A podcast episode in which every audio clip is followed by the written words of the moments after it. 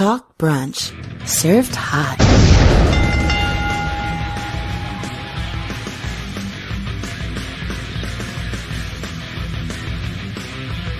Talk Brunch Live.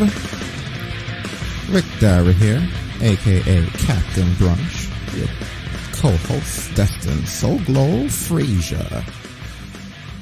Really, 2020? Devo too? Yeah, right. What is going on? I'm, I'm sick of it. I've absolutely had it. I don't even know what to say anymore. We're gonna get into that later on in the night. Thank you everyone who hung out there. I know we're a little bit delayed. It's been fixed now. We're ready to roll here. This is episode 426, December 14th, 2020 of Talk Brunch Live. One of the last few we're gonna have of the year. And uh, listen, most importantly, I want you all to know, and this is something that I think you need to all carry with you into the holidays and into our life once we get out of this situation. Cyberpunk runs at 2976 by 1674, aka 1674p on the Xbox One X. All of these next gen elitists that complete one game a year and are over here trying to run tech analysis need to just chill out, okay? It's not that serious. Yeesh. Everyone's acting like it's the end of the world and everything. I've seen the game running. Maybe if you're on the old systems, it's a little bad, but really in general, it's fine. I'm just tired of hearing about the it. Record, hmm Even on my PS4, I'm enjoying it. Yeah, you know, it's like It's fun. the, the, the base consoles. I, I do see a frame dip in the base consoles, but really the One X and it, mainly the One X, it's still fine. So And everyone needs to relax. Projekt Red is working on it within the first two days. Two big patches. I see people They're that doing what they can. yeah, I see people that play like maybe two games a freaking year, trying to run analysis like if they've been here the whole time. Like, go sit down. We've been through this enough times. Go sit back over there with your two games. One of them being Fortnite. Yeah. Everyone wants to be inclusive when that shit starts happening, and that kind of gets on my nerves, you know. Right. Play on whatever platform you have. Don't go nuts trying to kill yourself to get a console because someone tells you that the shaders on your thing don't look correct. Exactly. No. I have more shadows on my gamer score than you do on your whole profile. And it didn't take me to have fucking any kind of a Bitch. ray tracing for that.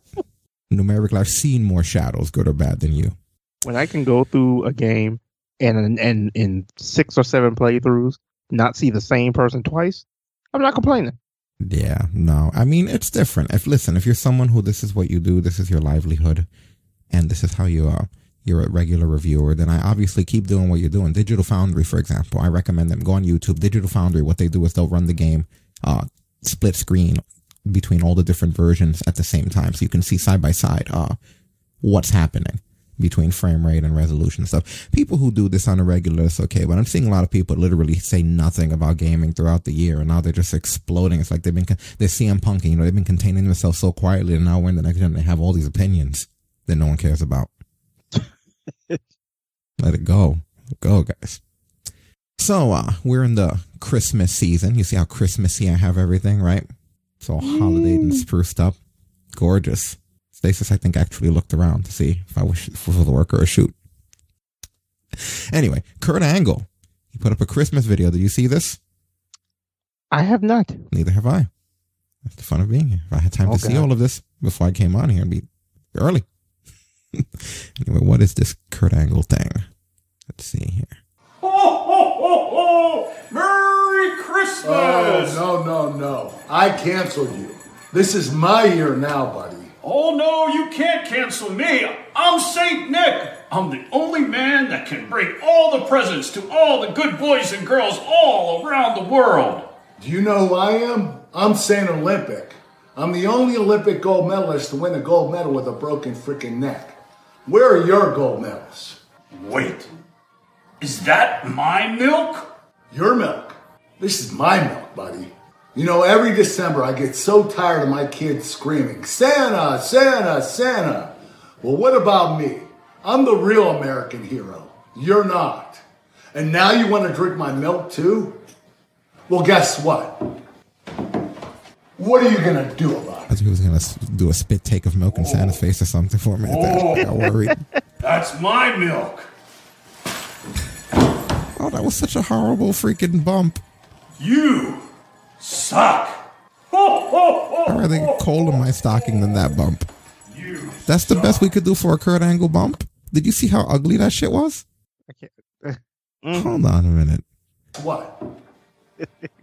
I've never seen that that's so fucking hard, horrible. The whole thing What are is so disappointing. do about it? Just hit him. You keep giving him a quick right hand with that camera angle. Could have worked better too. Oh. This is so bad. That's my milk.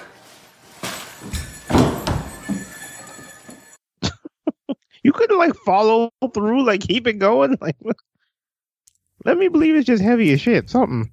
Nope. That was disappointing. Sheesh. Well, I shared it for you guys. I apologize later. you know? Thought we were going to get something cool out of that, and it just wasn't. That wasn't very holiday Maybe I should review some of this shit before we come on here. I'm surprised he didn't do a retake. Fire that guy, whoever that was. That Santa sucked. You know? Awful. God, Yeah. he couldn't even be a mall Santa. Nope. Mall Santas are way better than that. All right. Well, let's see if we can salvage that launch. Thanks a lot, Santa and Kurt. So apparently Charlotte Flair is going to be on Stone Cold's uh season two of that straight up with Steve Austin thing, which we never watched season one of. Yeah, I feel like I should, I feel like I want to go back and watch that now. Yeah, I don't. But I'll still run the trailer. Jump in because me and my guests are gonna raise more hell than ever before. Ready to jump in? Yes. Okay, define hustlers and players for me. You would be a gangster. Here we go. I scheduled my own intervention. Pretty entertaining.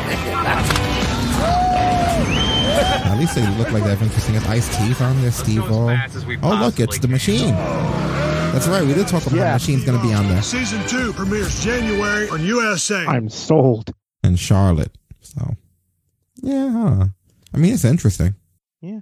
And the machine's going to be on there. Seems like everyone who's retired from wrestling is doing more interesting stuff than the people that are in wrestling at this point. Well, I mean, when Bruce Pritchard's not booking your TV show, you can do some pretty interesting shit. Yeah. So JR has heat. I keep hearing that JR has heat, huh? Yeah, apparently. How does good old Jim Ross get heat? It used to just be that Jim Ross says stuff and then the rest of us believe it. And that was it. Nope. No, he has You would have an argument with someone about whether or not an angle worked, and then it would be like, well, what, well, what did the Ross report say? He said it was good. Well, then there you go. Sorry, Ross report said it was over. He said he was over. If, if the Ross report said that he was over, then that means that they don't have to do anything else to push him. Read the Ross report, rookie. Remember back in the day, that's what you did. you know, just Jim Ross, and if you don't believe him, too bad. Too, too bad. You don't matter enough to believe. yeah, pretty much. So anyway, apparently Jim Ross on this recent Grilling with JR, Grilling JR number 85, um, he, this is the Armageddon 2000 episode. He talks a little bit about spots and, uh, I believe this started because they were talking about the DDT. Because if you guys recall, that was Jake the Snake Roberts finisher before it just became a move you just hit people with. And uh, he just started talking about the way moves get diluted that way. Like moves that used to be finishers become something else. And this sort of went into an AEW rant. I did hear this. I'll let you guys hear it now. I'm going to link you to the whole episode. Do you think that some of these big moves should be more protected, or is that just the evolution of the business? No, that evolution of the business is bullshit. Or the business is evolving. How the fuck do you know it's evolving? Not you, Conrad, but in general. Uh, come on. Yes, they should be protected. Of course they should. Well, we don't sell right left hands. If you hit me with your left, I'll register. But if you hit me with that right, I'll sell like a drunk man. Well, come on. It's so stupid. The DDT's a finisher and instead of a transition spot. Shawn Michaels, same thing. They were kidding him, about, but they were ribbing on the square. That's exactly the way it is. The super kicks are just a part of the of, of the flow of a match. Nobody wins with it. So that what's it say to you? Does it say that back in the day, guys were more proficient at delivering a DDT or a super kick than they are in this generation where things are evolving, things are changing in the wrestling business? I want some proof of that shit. I want somebody to prove to me that the changing of the wrestling business is uh, is, is what it is today, and that uh, it's making a difference. It, it may be what it is in some people's eyes, but is it making a difference? I say no. So I told a kid the other day at AEW, said, everybody does the same fucking spot. All you guys get outside, you cluster up like quail, you stand there in a huddle, friends and foes together side by side, so that you can catch some leaping idiot going over the top who never wins with this move. And they don't get an advantage with this move. It's, you know, they're looking for a, the, the, the holy shit chance. What got that going, I think. They love to hear those, holy shit, holy shit, this is awesome. It's a spot, folks. It's a trapeze act. Come on. I don't sound like Jeff. God damn it, Conrad. You motherfucker. You goddamn Alabama bastards. Uh, so I don't know. I, I, I don't, I don't buy into that. The DDT is a great finish. It should be used as such. What if I said it on commentary? Boy, folks, don't you remember those DDTs and somebody hit that? It was over. I guess these guys just aren't as good at it as they used to be. Well, that, that ain't going to help anybody. No. But, it, but there's a thought there. Uh, and same, same with the super kick. So yeah, I, I, I'm not big on that. The business has changed. Tell me how conclusively how the business has changed where you can, you can bastardize established moves. The man makes a point. What do you think? I mean, yeah, he does have a point. There was once a time when you saw somebody get hit with a DDT and that was it. Same thing with the super kick. I wouldn't have been as brutal about it, but I mean, Yeah, he he dropped Yeah, a lot of he- f bombs for Jim Ross, right? I, I, I think that's where kind of the heat comes. Is like you get the point, but it's like, damn. But the problem is that they don't get the point. Like, how long has this been said? They've been here over a year now, and this has been said almost since before they launched. Back when they were just uh, doing All In, before it was even All Elite Wrestling, and it was just a pay per view.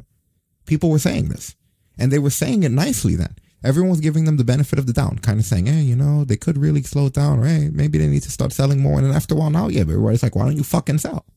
Sell the fucking matches. Everybody's doing the same shit. Stop looking like spot monkeys." It's it's the nature of human beings. That's the way that we're designed psychologically. And when you tell someone something for the for the better of their own good, especially a business like this, and and especially in the public eye, and you're still giving them the benefit of the doubt, you're gonna you're gonna be skeptical, but you're gonna be cordial with them. Like, look, you're gonna tell them what they need to say, but after a while of someone just doing the same thing over and over and over again, yeah, you might not say it as nicely anymore. If you've ever been around a little kid, I'm sure you've all experienced it. First time you tell them, you know, put that down and be like, hey, you know, don't touch that, please. You know, after all, you be like, put that shit down. Fuck did I tell you? That's sort of what AEW has become. They become the put that shit down company. I hate to say it, but isn't that the way it looks? yeah, you got a point. And uh yeah, everything's just really spotty at this point. And if they're not, why did they bring Jim Ross staff? they didn't want to learn from? I guess they literally just want him to put them over with the commentary. They want to have a big name, you know, calling the matches because at the end of the day, I kind of think that his uh his mind for the business is probably going to be something more valuable to them than anything that they're going to be able to attain from him being there on commentary. Especially because a lot of the time it does sound like he either doesn't know what the hell's going on or he doesn't believe in the product fully. Like he believes in it, but he doesn't believe in what's currently happening, which you can't blame him for. It's just a w- really weird, strange product. You know, Brandon Cutler, uh, he was the one that did the uh the dive spot, right? Or was it him? Uh, I believe it was. You know, and I think he's also somebody who uh who took offense to it because he put down uh actually he might I don't know if he did the dive spot, but he did put uh defense to it where he uh he tweeted we're gonna go outside, cluster up like coil, stand there in a huddle, friends and foes together, side by side to catch some leaping idiot going over the top. This was how he promoted the I guess the upcoming match that was coming out. He was gonna be promoting the fourteen man tag match that's gonna be happening this Wednesday. So that was the literal quote he put as the promote as the promotion for it. So yeah, I guess a lot of people aren't taking kindly to the fact that Jim Ross within the company that he's in, uh, you know, names stuff like that. But at the same time, it's better because at least that gives Jim Ross credibility. He doesn't look like he's just drinking the AEW Kool Aid like a lot of other people are doing in the it, company. it makes him sound like he has a mind of his own. Yeah, he needs, they need like an objective voice, and that everyone in that company agrees with each other, and they're all buddy buddy. Everyone's cool. They're all putting each other over. Nobody sucks. No, no one needed to be taught anything. And I, honestly, the only other person I've heard do that was Jericho. Where Jericho, I've heard in the past complain about the tagging, the, the fact that uh, the tag teaming disregards most of the rules and then buries the ref at the same time. And that a few times he's had to tell them, like, you know, to go back to being traditional tags, where they really don't, you know. So, what are your thoughts? How do you think that gets resolved? What do you think fixes that kind of an issue with the wrestlers and the company? I mean, it definitely has to be adjusted in some kind of way. But then I see the biggest problem with it right now. A lot of the fans just eat that shit up. So it's like, do we change it and we risk losing them? Yeah. Like, I mean, there, there's fans like you and me where it's like, if the DDTs and the super kicks went back to being that's it, we're not going to complain. But then Right. we see the indie marks where they love the 17 super kicks in 35 seconds and the huge dive spots. And right now, fans like us are the majority. So it's Uh-huh. kind, it's a rough. I feel like it's a rough spot to be in. I think it's only rough because WWE won't get their act together. I know everyone has a difference of opinion, and I and you guys know I like all wrestling, but I've always said on here, in my opinion, and I know that that opinion's change depending. I think it's an age based thing, as much as I hate to say that, but in my opinion, I've always felt, at least for the duration of time we've done this show, and I've said it on here, that the WWE style when done correctly and executed flawlessly, is still better than anything that's being executed in the indies, in New Japan, in Ring of Honor.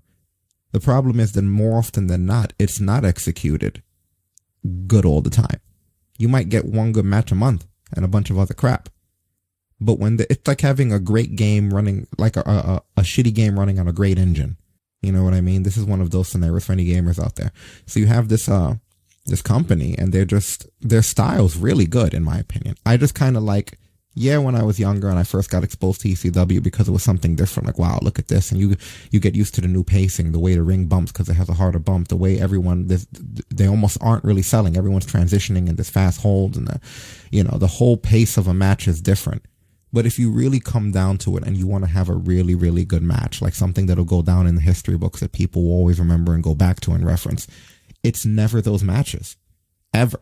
It's always the storytelling that WWE does. And as much as they put over people like uh, Daniel Bryan and CM Punk, I kind of feel like they've had their best matches in WWE. And they didn't need to have that indie style.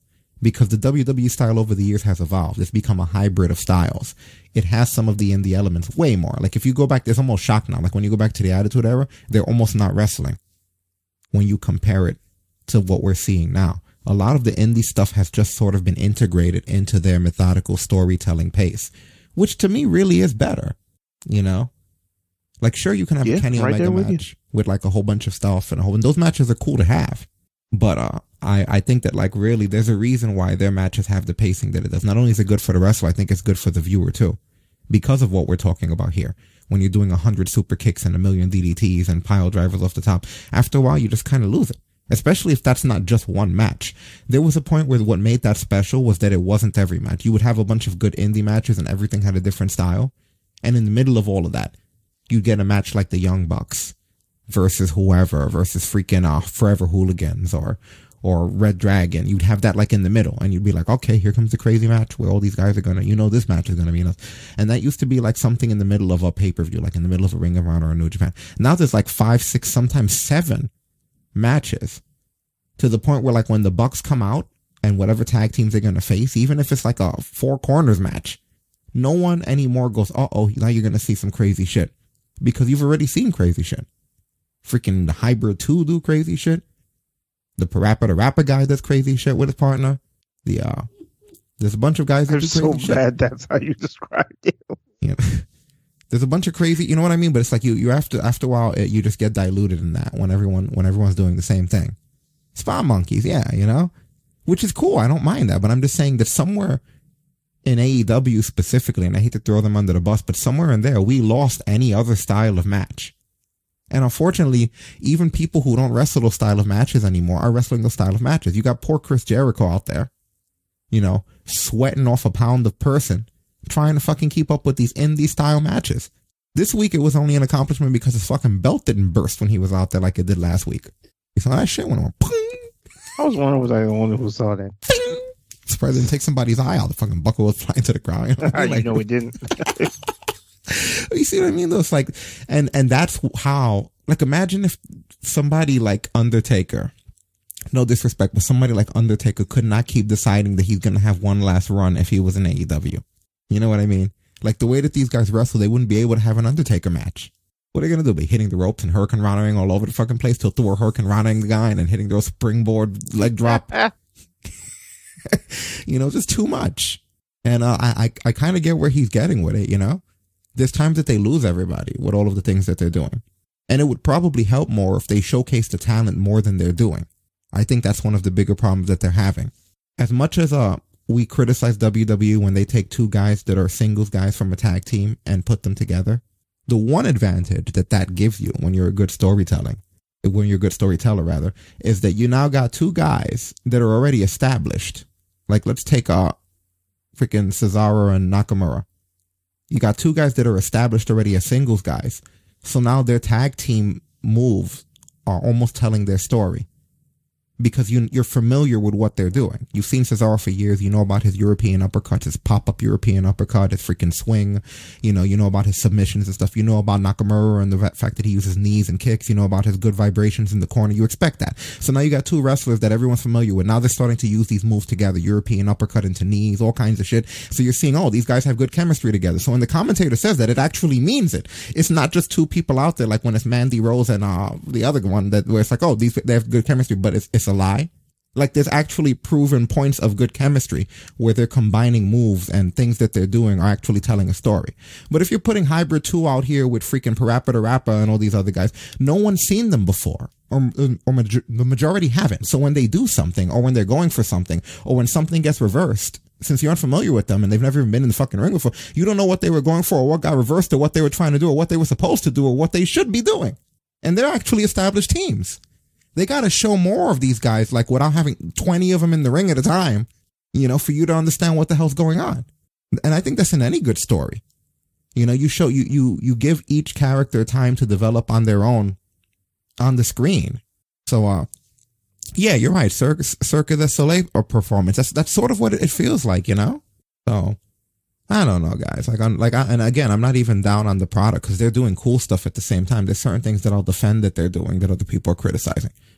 But a lot of the matches that the young guys have, like, they are all over the place, man. It's just people bouncing all over the damn place, getting kicked a thousand times with a hundred finishers, pile drivers, spike pile drivers, pop up power bombs into pile drivers, and all kinds of crazy shit. Kicking out at two, close two, sometimes at one. And this goes back to another t- conversation we had on here about how everybody in this company all has 95s when they wrestle, you know? And only just now give them credit where they're starting to. And it goes to show that they realize that, that it is the way it needs to be.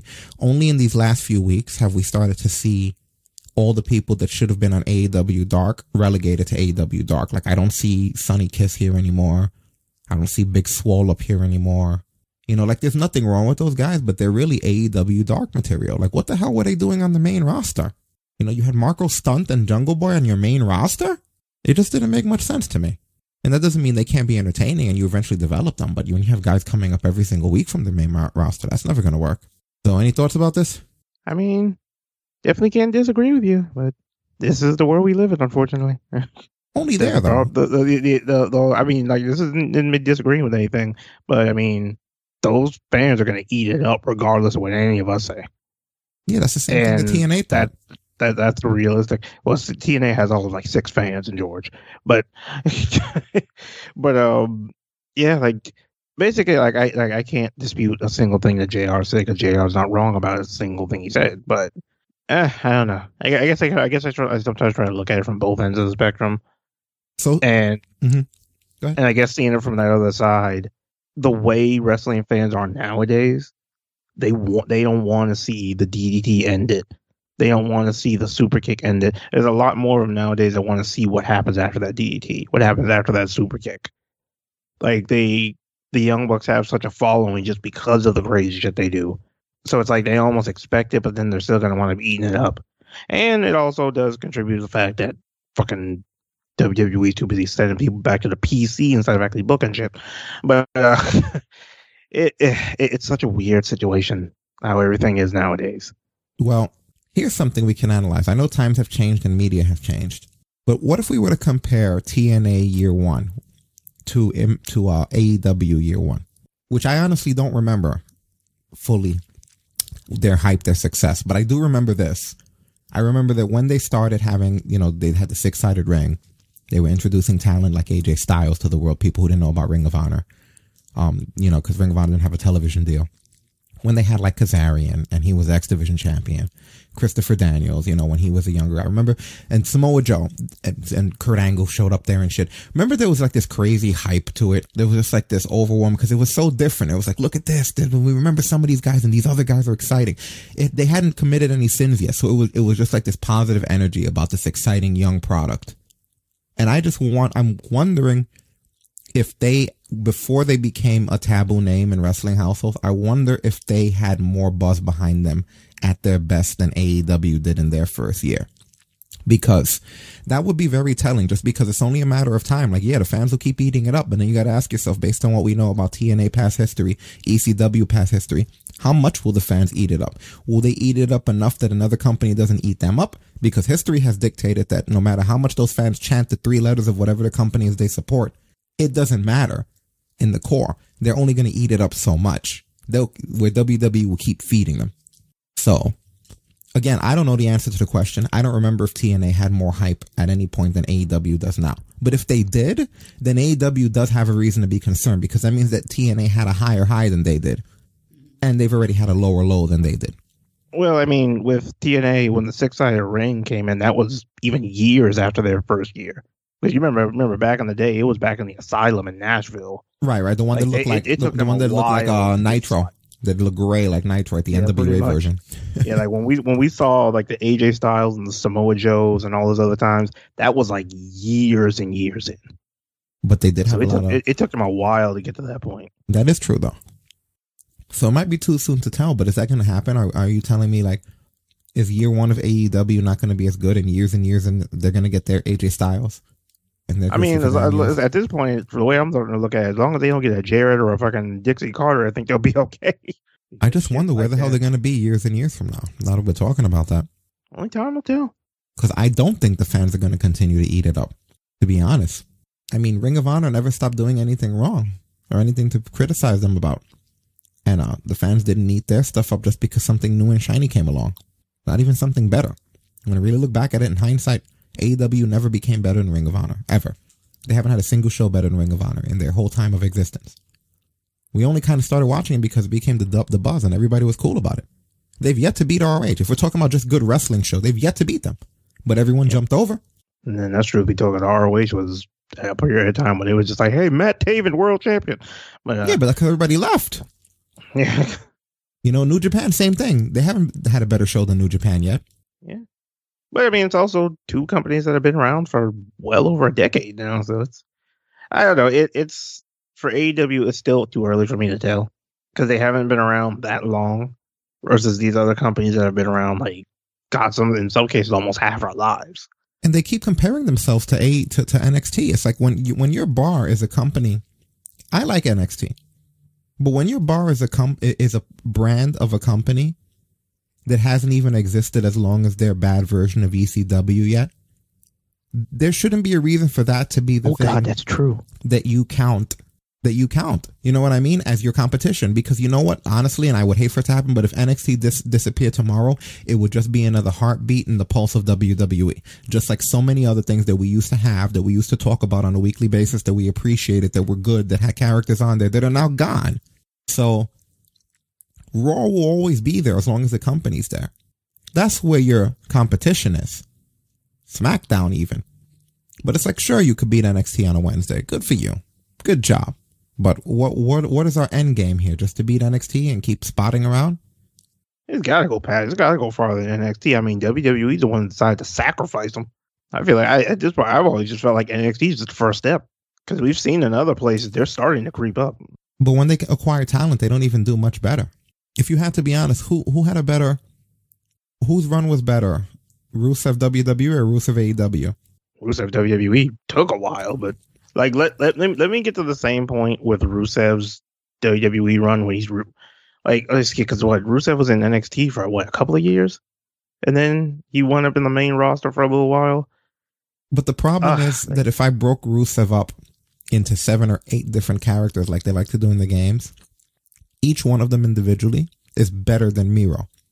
The original Rusev that wore no made her a cup of shoes.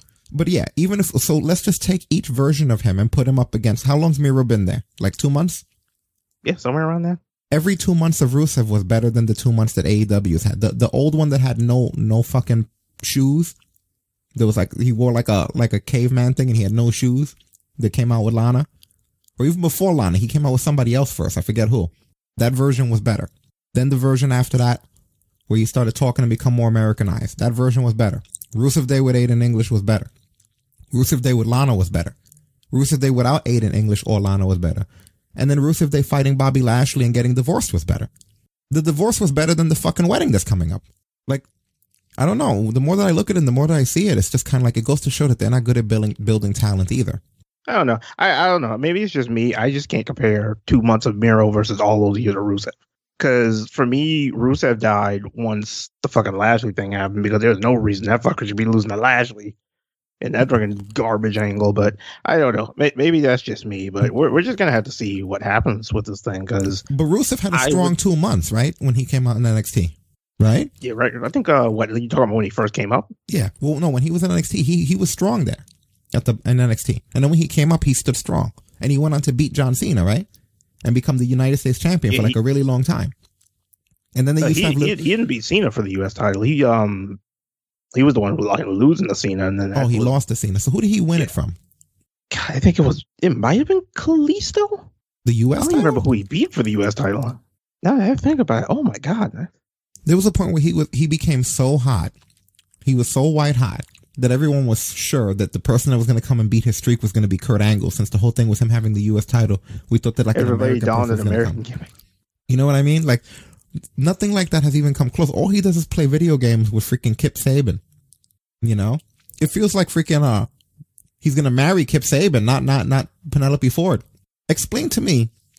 And I hate to say this, and I hate to sound like this, but this is the reason why I kind of feel like I miss old school wrestling bookers. You know, call me old school, but I want old white men that sit by the pool to to to write my wrestling. Because how the fuck do you have an angle about a wedding? And when you're doing the backstage segments, the hottest piece of ass eye candy that's on the screen is all the way in the background in every shot. And you got the two the two guys, the two best friends literally talking about the wedding. Like all his wedding planning is with is with is with the guy and the and the girl's just in the fucking background. You don't want to see more Penelope Ford? I don't give a shit what video games Rusev plays during this or Miro, sorry. So we're not getting to see Miro be tough. We're not getting to see Penelope Ford and Kip Sabian, who actually have good gimmicks as heels, and she's a good piece of eye candy, do anything. We're just getting to see them play video games and shit. but I digress. Basically, bottom line, Jr. has a point. Back JR has a point. Whoever's giving him heat. And and honestly, AEW is not the only ones getting heat because that brings us to the next part of the story, which is that apparently in WWE, Vince McMahon kind of feels that there are people in, in the current roster that are not performing to what he feels is professional ability. He feels like they need to hone their craft a little more, if you will. I only just heard whispers of this. I'm kind of reading over it as I'm talking to you guys, but we're hearing that from PW Insider.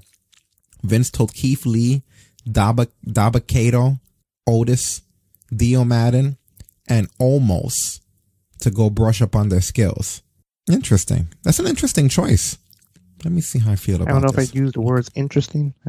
So I heard directly that the problem with Otis is that people don't feel he's safe. I don't know exactly what the specifics of that would be. Did he stiff somebody? Hurt somebody? Otis looks all right. Maybe he's bumping harder Otis than it is looks one of the there. safer guys I've seen in there. Well, you don't know how it feels just because it looks safe. It might not be, but uh, that's what I'm hearing. The problem is with Otis, with uh, with Keith Lee. What happened with Keith Lee? See that that that run right there discredits any opinion. Keith Lee, Keith fucking Lee. Weren't they the ones that just did a documentary about how he learned to become a great wrestler? The whole story was a, was a climb to fame and shit, right? Fucking unbelievable. I refuse did to believe Vince Otis watch- hurt anybody when Keith Lee is on this list. Did Vince watch the documentary that his company made? No. Someone sent him the link to the fucking documentary. The? You know, you got a point, George, because they used to do that back in the day when Vince wanted them. They used to say they to send them to the fat farm, essentially. But wait a minute, are they all big guys here? They are, right?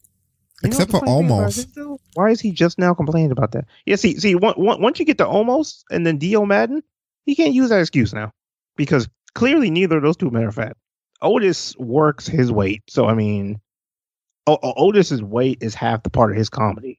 Keith Lee, we know that is not Keith Lee. They threw a shirt on him for no reason, and it's like what? And it's like what? What work does Omos need to work on? He sits on the side of the ring. Do you not like the way he sits? And then George, if he if he likes his guys to look a certain way, Dio Maddin looks that way. So, what's the problem? Maybe he has big plans for these guys, so he wants to make sure they're completely polished. If he had big plans for Dio Maddin, Dio Maddin wouldn't be in fucking retribution. Oh, is he one of the Retribution guys? Yeah, Oh, he's really? uh he's the big one with the dreads. oh, Ballsack? I remember him. he fucking mace or whatever his tits is. Fucking, Wow. Holy shit. you don't. You, I ref, you you don't tell me somebody has big plans when they're in the job or faction. No, Holy crap. there's literally no logical way to make this shit make sense. So Shane Helms apparently made a statement saying players that make it to the NBA, NFL, NHL don't stop practicing and drilling just because they made it to the quote unquote top. Being signed to a major promotion doesn't mean stop trying to perfect your craft. That's when you work even harder to perfect your craft. So it could be a case of that if you look at it that way, right?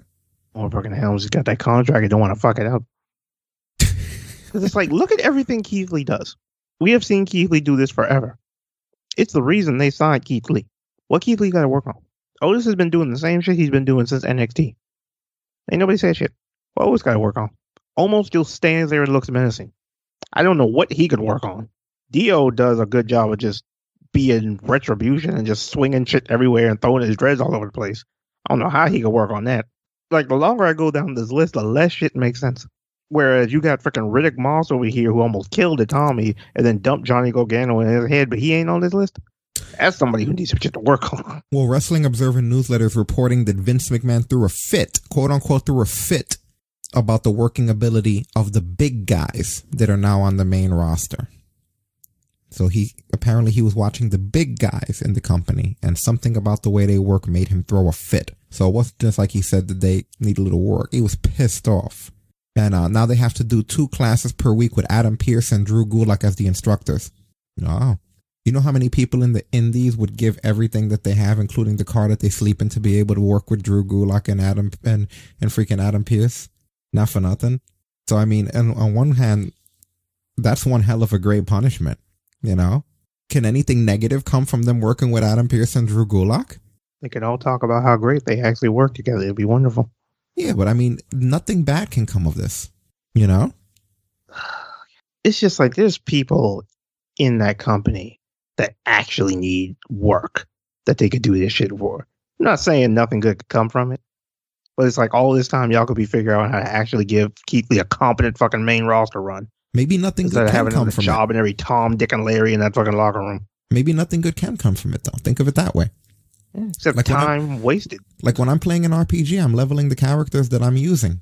You know what I mean? Fuck everybody else who's in. But that's actually gonna the go somewhere. But that's what I'm saying. Like, You can actually He- get stronger. but that's what I'm saying. He's probably not sending people there that he thinks, in a sense, might. I hate to say, but he might think certain people. Let's take Nia Jax for example. Fuck, I gotta throw somebody in the bus.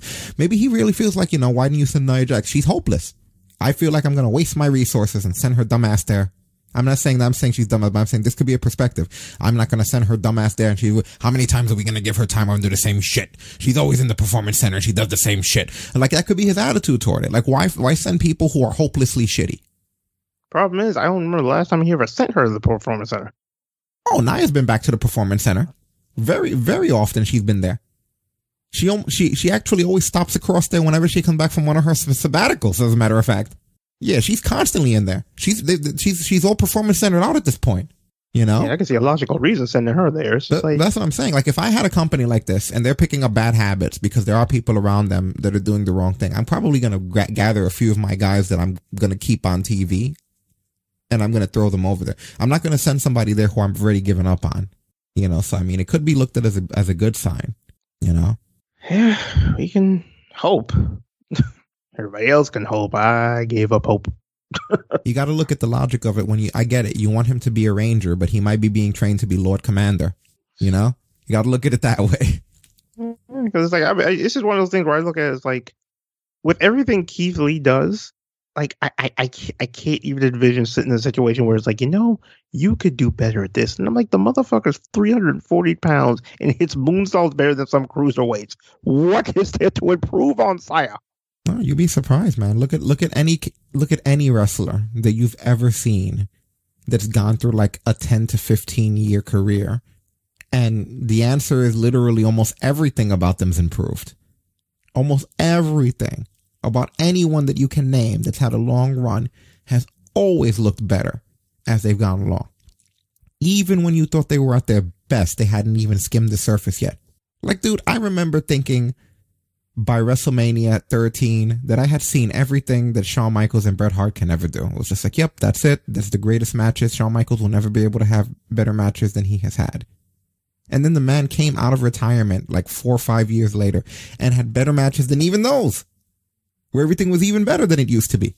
You know, so it's like there are times that, that people just naturally look at Randy Orton. I thought that Randy Orton was one of the best looking wrestlers appearance wise and execution of move wise when I saw him ever, like in his first couple of times. And that Randy Orton looks like shit next to the one that we have now. People may not like the way they use him or the way they book him, but if you're talking just the fundamentals of wrestling, this Randy Orton makes Randy Orton of even 2018 look like dog shit. Let alone 20 fucking 8, 2008 or whatever, you know? So a lot of these guys, I, I think with Keith Lee, you're going to see a great Keith Lee in the future. I would hope fucking so, because if he comes out and Keith Lee hasn't changed, somebody in there need to get canned. It's going to be fantastic. I promise. Look at Braun Strowman. Braun Strowman's a better example. Look at him. Braun Strowman was all, was all, was all dopey and doughy when he first came here. He, he was a dopey, doughy, gooey guy. We never even thought that we would use somebody like that in anything relevant. Look at the fucking stone Braun Strowman. I'm sure they didn't book him correctly, but if you were to look at just the way he fights, the way he moves, the way he sells, the way his physique is now cut and shit. The guy, he's come a long way from that other Braun Strowman. And see, the thing about it is the consistency I'm noticing there. Vince didn't tell him to get in that shape. Braun wanted to get in that fucking shape. Oh, I'm When sure Vince had something to do when, with when, it. When, when, when Shawn and Brent got better, that's because Shawn and Brent wanted to fucking get better. If Keith Lee wants to get better, Keith Lee will get better. I promise you that Vince had something to do with Braun's shape. I promise you that. They told him to get in better shape. There's no way they didn't. And that and that fat guy in the Street Profits, he's he's he's gotten better too. He's in better shape. They told him to. It just bothers me. It's like, why are you throwing a fit with guys that are just probably some of your biggest fucking attractions? Like, that's the part that bothers me. Throwing a fit. You throw a fit when somebody gets hurt. You throw a fit when somebody Goldbergs their way through a match. But it's like, they just been doing the same shit they've been doing. Maybe he didn't throw a fit specifically at them. Maybe he threw a fit at the people responsible for honing their craft. Or maybe the people booking this shit. Because, I mean, for God's sakes, like, it, the guy was a dual champion in NXT, and now he's, what, jobbing a fucking Tweedledee and Tweedledum now tonight? Like, I. I, Nope. I- According I to Dave Meltzer, time he's- understanding their logic, I think. According to Dave Meltzer, he said that this decision isn't really being viewed as a demotion, but that the company wants people to be ready for pushes, and that they have all, and you know that's pretty much it. But that Vince does think that none of these guys know how to work, uh, and uh, apparently one of the reasons why this is happening, again, this is just speculation. It does sound like it has a bit of truth to it, just based on the what we know is going on internally. But it sounds to me, and I'm just assessing this from the different dirt sheets that I read, is that at some point Bruce Pritchard went to Vince McMahon and told Vince McMahon that uh the way NXT trains wrestlers is extremely shitty. And Bruce Pritchard has a high influence in Vince's ear. And it sounds to me, just based on the different stories that I'm seeing, that Vince heard Bruce Pritchard say that the way NXT trains is shitty, and Vince kind of went, Yeah, it is shitty.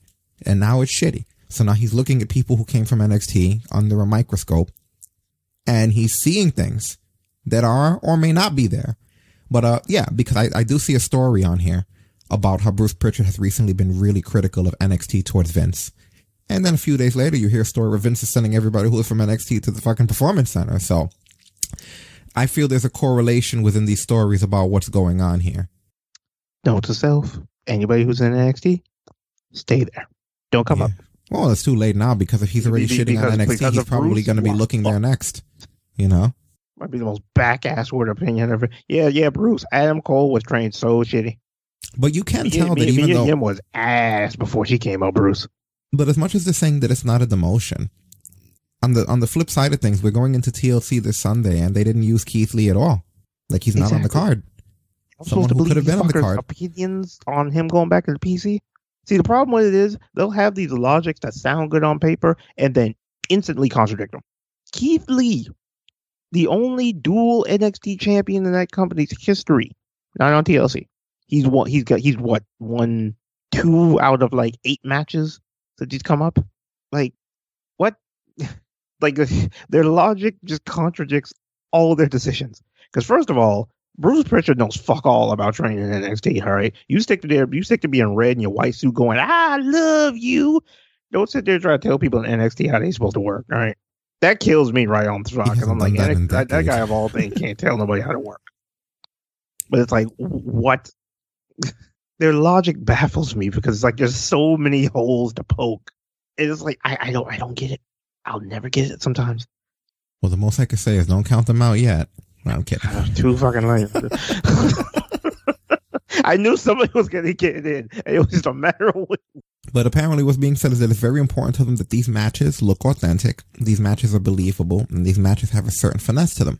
And to further, uh, to further that point, they have des- basically decided that at some point they want to get back to Roman Reigns versus Bill Goldberg Of fucking course. because we all know he doesn't need to perform in see the center. Bill fucking ugh.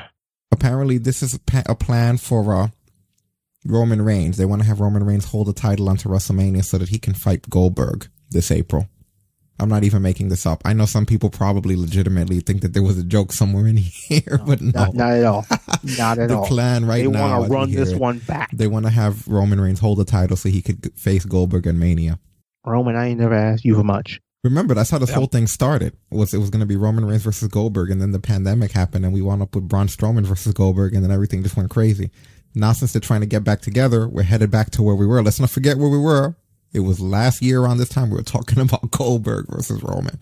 So we're once again, it won't be the first time either. Think about how many cool things Goldberg's were. Remember when Kevin Owens was on that white hot run as the world champion? He was the Universal And then they champion. and then it. they just had him come in one day and shit on it, and then they had Goldberg champion and, and, and fucking Kevin Owens never recovered. So far, every time someone's been on like a really long title run that's had a really interesting, compelling story, Goldberg's come and speared them out of it.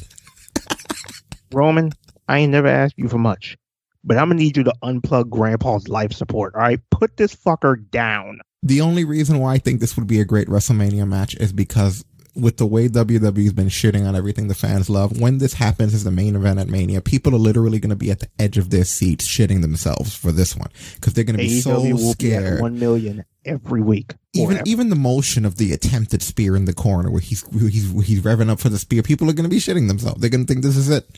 I never thought I would see the day that everyone's going to be clenching so hard for Roman. like think about where we are now. Like this is it. That's going to be the most excited that the world's ever been since the fucking pandemic. As a matter of fact. See, you, you, you know what this little screenshot we have up on the screen tells me right now? What? I can't trust this company on people who need to go back to the PC. Because if there was a definition of not being able to work, he's bald and with a gray beard, kids. Here's what I want. If this has to happen, I want a long, crazy match, and at the end of it, purple. And at the end of it, I want them to both go for the spear, but I do want Goldberg to hit and take Roman down and then hit him with the jackhammer carefully, if possible, and then kick out to a close three, just so he kicked out of all of Goldberg's shit to put him over. And then I want Roman to go over. And then I want to fuck him up with a chair like he did everybody else and then go back to talking about how he's the head of the table and like even this guy couldn't do shit about him and then just brush him along. If that's what's going to happen, great. Like if this is just another thing and he's just showing Jay, you know, like Jay's just standing there with like this sad look in his face, and he's like, "You see him?" And he's pointing down to Goldberg's corpse, and he's like, "You see this guy? Even this guy, pow, from WCW, pow, couldn't do shit, pow." You know, like if that's the thing, and he's just showing Jay Goldberg's body on the floor. I'm all for it. You know, So the, the one tweak- the one tweak I'm gonna have to make to that is um make sure you have like four or five people that hold him up for that jackhammer because Grandpa can't do it anymore. give him wires. There, there you go. There you go. Get get like some wires up on his feet so he holds vertical. So Yeah, Goldberg exactly. doesn't somehow manage to drop him on his head like he's done everybody else since he's been back. Maybe just have Goldberg wire the whole time. Fuck it, make him fight like in Power Rangers Jungle Fury. There you go. Fuck it. Yeah. CGI the hell out of him. Remember everything in that show was all wire food. That's what the we have Goldberg Jungle Fury. Here comes the Power Rangers Jungle Fury. Yeah, the holy tits out of Go Go. You kidding me? He'll be wired up. He could do the spear off the top rope. I'm gonna tell you something right now. You want a surefire way for me to become the biggest Goldberg mark? You let him spear fucking Peepaw out of his shoes at WrestleMania. Like, oh my god. Yeah, but it won't be the first time that they, they probably want to do this to trophy. Remember that time that uh, CM Punk lost to the People's Elbow? After surviving everything else he'd been through. And that one kid, what's his name? The one that had the angry grandpa? He was watching and he raged out. He threw his fucking belt on the floor and shit. Oh my god. And his girlfriend's like, Michael, stop. You know that guy I'm talking about. He's famous on YouTube. He's a fat oh, Okay. guy. It's like he threw his world title and he smashed his ring, his toy ring and shit. You're going to have a lot of toy ring smashing. WrestleMania 37, man. Run it back. Oh, and and also we're hearing that they're gonna do Edge versus Randy Orton again there. Is this one going to be half the length? How about this one be in the ring instead of having like a freaking I don't 40 what the minute last man standing match around the PC? Yeah, I don't want this to be another fucking Edge and Randy Orton in River City Ransom 3. You know, just put them in the ring. No fighting on top of cars and with bells and with spike bats and garbage cans and picking up apples. Just- and don't qual and, and don't give it some stupid ass name like the greatest wrestling match ever. that was so dumb, right? This is going to be the greatest wrestling match That ever. I'm telling you, that ruined that match for me because every second I was like, "This isn't the greatest. This isn't the greatest. This isn't the greatest." SP was cool, but not the greatest. That ain't the greatest. Exactly. If you're going to have something called the greatest, at least wait for Goldberg and Roman to get their match going. That'll be the greatest. It would be the greatest fucking three count. Everyone fucking peephole goes down. Yeah, so everyone's angry apparently because I also see here Jonathan Coachman got into a fight with somebody over Twitter about WWE's creative. What the fuck? I haven't heard about Culture forever. Holy shit! What is what is this? Let me see if I could uh Dave Schilling is the person who he uh who he was talking about. Oh my god, yeah, this is about the talent and the writers. And uh good lord, they go back and forth for a while here. He said that uh so Vince McMahon approves every single one of these uh promos. They aren't scared of the writer, that's for sure. So first, so first, coach says talent is scared to death that they'll get in trouble if they change one word of a promo. Do you think that The Rock or Steve Austin took a promo from a 23 year old writer and said, "Yep, I will do this word for word," and if you can't talk, you have no shot of getting over. Hashtag practice. And then uh, that's when this guy, Dave Schilling, says, uh, Vince McMahon approves every single one of these promos. They aren't, they aren't scared of the writer, that's for sure. And then Coachman replies, Oh, my bad, Dave. I should have asked you instead of my 10 years of experience and someone who literally cut hundreds of promos on TV and at house shows. But please educate me, shaking my head. And then Schilling said, Oh, sorry. Does he not approve every single word of every script? News to me. And if I'm wrong, you're implying that Seth Rollins or Braun Strowman is afraid of a person who's getting fired in three months anyway. The workers have, the workers have to do as they're told, period. That's not the writer telling them what to do because the writers have no power. And then Schilling went on to say, it was literally the hardest job of my life, partly because we get blamed for everything when we all just try to do our best to, to serve the talent. But the talent hates us for things that we, that were totally out of our control. Talent loves to be patronizing towards the writers who bust their ass to get them over under incredibly difficult circumstances. And uh and then he says, uh this tweet implies that WWE hires kids out of college to write their TV when the reality is every single writer is a seasoned professional. So uh then coach goes on to say, Have you ever uh worked in for WWE for WWE and TV or do you get your information from dirt sheets? I'm gonna guess dirt sheets. And then uh this guy goes on to say, Coach, I can assure that none of the actual writers are 23. So, uh, yeah, a lot of finger pointing going on. Is it creative's fault? Is it talent's fault? Do they need to go back to the performance center? Do the writers need to go to the performance center? What's happening here? No one's happy anywhere. Anywhere. It's not just the AEW. It's not just WWE. Everybody's pointing fingers. It was you. It's a rough time to be in the wrestling business. Yeah. All right. Wow. In other news, Snoop Digger the dog, Snoop Doggy Dogg, Uncle Snoop. Uncle Snoop is all elite because, uh, according to Dave Meltzer, he said Snoop Dogg's going to be doing commentary for AEW during the New Year's Smash event. I'm excited. So, uh, You know what the bad part of it is? I'm excited because all those times to play in knockout mode on UFC and putting his commentary up there, mm-hmm. and then the fucking the boxing fights too. Yeah. You know, Snoop don't give a shit. Snoop just say whatever comes to mind. Yep. And apparently, according to Bryan Alvarez on Wrestling Observer, he said that there are people in WWE who are not happy at all about AEW getting Snoop Doggy Dogg. Do you believe that? I, I wouldn't be surprised. You think They get un- they, they get unhappy with AEW for kicking their own ass or something. Like AEW is supposed to give a shit what they think. Yeah. There was speculation. Remember, um, Snoop Dogg and Undertaker had that combined line of clothing together. Apparently, Yeah. it no longer exists on WWE's website. But before everybody goes jumping to conclusions, apparently that was a special line that was only available until December sixth. That was taken down. Yeah, that was a that was a temporary line. Right. So it's It, not was because one of those get them while they're there. so it's not because they saw Snoop and then they just took revenge. Timing lined up kind of funky, but no. that- oh come on, you guys just want to hate this, this company, huh? You know what it is? I mean, even I know they, they ain't that stupid because let's be real, this company loves money. They ain't passing up money like that. But You're you're all starting to sound like AMC Rick Grimes when he first got to Alexandria. You know, like you're looking into closets and shit. You're looking Oh. under beds. You're looking into the refrigerator. You fight or you die. You even look, you even look into the little bottom drawer of the refrigerator just in case you're not convinced.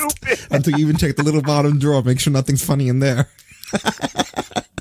But yeah, I, I, I don't believe that they took those things down just because Snoop left. I do believe that they're probably pissed at Snoop because they think you belong to us. And it's like, motherfucker, this is Snoop Doggy Dogg. You ain't gonna tell him. what to do. Imagine they take back Sasha's music. They don't want him to use Snoop music. Oh, they, they, they, you know what the sad part is? It wouldn't even surprise me. Just give her back the old music. Yeah, it wouldn't surprise me either. It, unless it's owned by the CFO dollar sign guys. Fucking CFO ching. hmm That's real shit when I call him in my real life too. Like I don't even try to fucking. So, uh, we are hearing that Lars Sullivan has not been back to SmackDown. Does that mean that he's been no showing or that they have not told him to come to work? Yeah, that's that's a good question because there's gonna be two completely different results depending on which one it is. According to Ringside News, they said that he hasn't been around SmackDown in recent weeks. But there, but there's no, there's no plans to, to do anything with him in the immediate future. He hasn't even been showing up. They were told that those backstage at SmackDown have not seen him, and that his last appearance was on November 6th. Uh, the same time that Snoop's line of clothes disappeared, huh? Maybe he stole all of Snoop's clothes and left.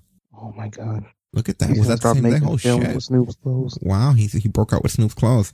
Yeah, so he he that was the last time that he was seen. He did that sit down interview, that creepy ass sit down interview, and then that was it.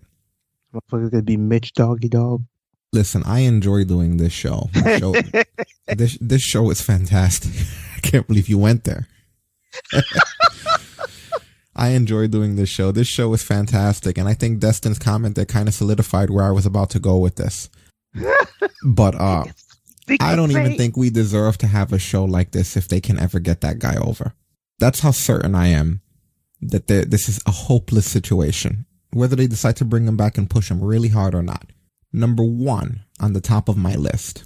He's extremely fucking weird. And it's not just because of the stuff that happened. He sounds weird. He looks kind of strange. He is uncomfortable. He would have to be a psychopath forever. You could never turn somebody like that face. There's no fucking way. He is just an uncomfortable, creepy dude.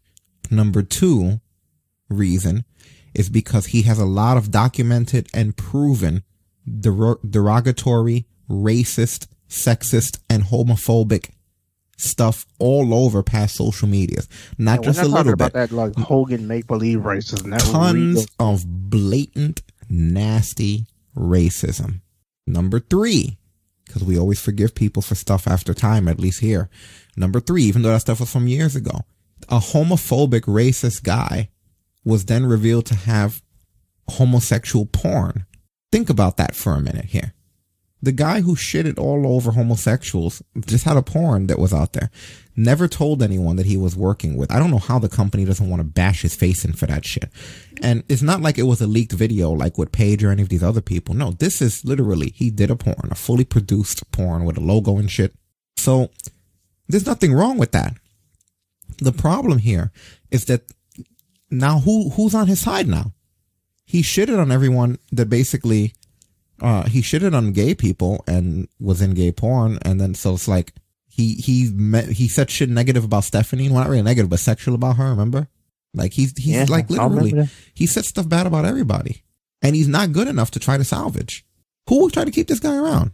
What would be the benefit? There's no way he's ever going to get over. I'll stop watching if this fucking guy ever gets over. That's why I'm putting my chips in my literal career of doing this shit depends on if they can ever get this motherfucker over. That's how certain I am that there's no hope. This is a and, brick and, wall, and that's fellas. as a heel or a face. As anything, this is, this is a brick wall here. A big chin brick wall. Yeah. We now have the answer to why the long face. I'll even take it further. Not even just here. Once they release him, he's not getting over anywhere else. You hear that impact? He gets over there, you have fucked it up for everybody. Yep. Even over there. we know how y'all like to put shit. Y'all put weird shit over. So y'all over there got a murder mystery going on right now. Like I don't want to know. It just wasn't meant to be. There are certain things in the world that weren't meant to be. When you have something that has that many problems, you know, like that many problems, he has all of the problems. Then he left because he was having a panic attack. No shit, you're having a panic attack. One day you probably dawned upon you, had a moment to contemplate to yourself and you went, oh shit, I have all of the problems. That's what happens. That's how, that's usually the general cause and most people like to talk about. It's not that you need any kind of meds. It's that you came to a revelation. Maybe you took a good hit of a joint. Who knows? But you had this moment of clairvoyance, if you will. an epiphany, as some would call it, where you, my friend, went, oh shit, I don't just have some of the problems. I don't just have a few problems. I have all of the fucking problems. And you freaked out. I get it. And, and, and in the case of potheads, you call that doobie panic. You know, you shitted on black people, which by my, my experience, there are a lot of, you know. Why you fucking worried that? you said that you're like a fucking Pokemon. There's a lot of black people. You know, what I mean, there's a lot. Like, I don't know. How would you not have a panic attack? Like, if I just went somewhere and I blatantly shit all over black people, I'm pretty sure my next instinct would be to be scared. I've, I've now pretty much limited my mobility. Once I did that, you know, Pookie from D Block caught you on the corner. That's a Yep. rap, Charlie Brown. Like, Amazon Prime, motherfucker, because I can't go many places now. you go to the grocery store, somebody gonna run your shit. Though. That's what I'm saying. So it's like, yeah, I get it. You had a panic attack. You wrote a lot of bad shit about black people that's like in public. Then you wrote shit about gay people, which there's also a lot of. Then you wrote shit about people in the actual locker room that you're in right now. And you right know now. And they're in there too, and there's a lot of them. You're gonna be lucky if they just make you dress in the hallway. I'm amazed they got this guy to come back after that shit. You think that he would have gone into hiding after that? So yeah, I totally get it, but he did it to himself. How do you go from that? There's always I, they always say you believe in second chances and it's never too late and all that, but someone's gonna have to tell me what it is that this guy would have to do to be able to recover from that shit. Because I don't even know where to begin.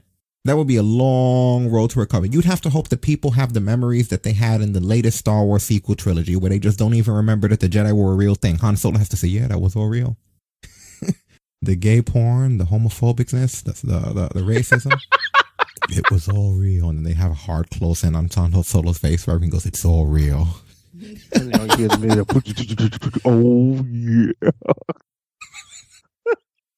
So yeah, I'm I'm really I hate to be that negative, but I'm really confident that this guy's never gonna get over. That's why he's not in this batch of people who were sent back down to the performance center. It's being realistic.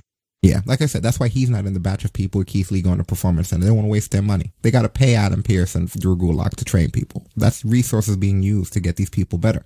They don't think this guy is gonna be anything. And the proof is the fact that they sent people down to me is a perfect time to send anyone down that you're not using, and they didn't send him anywhere. He's gone. So they already know he's a done deal. All right, let's move on from him. Hopefully, I, I kind of hope that he would have never came back, and he did.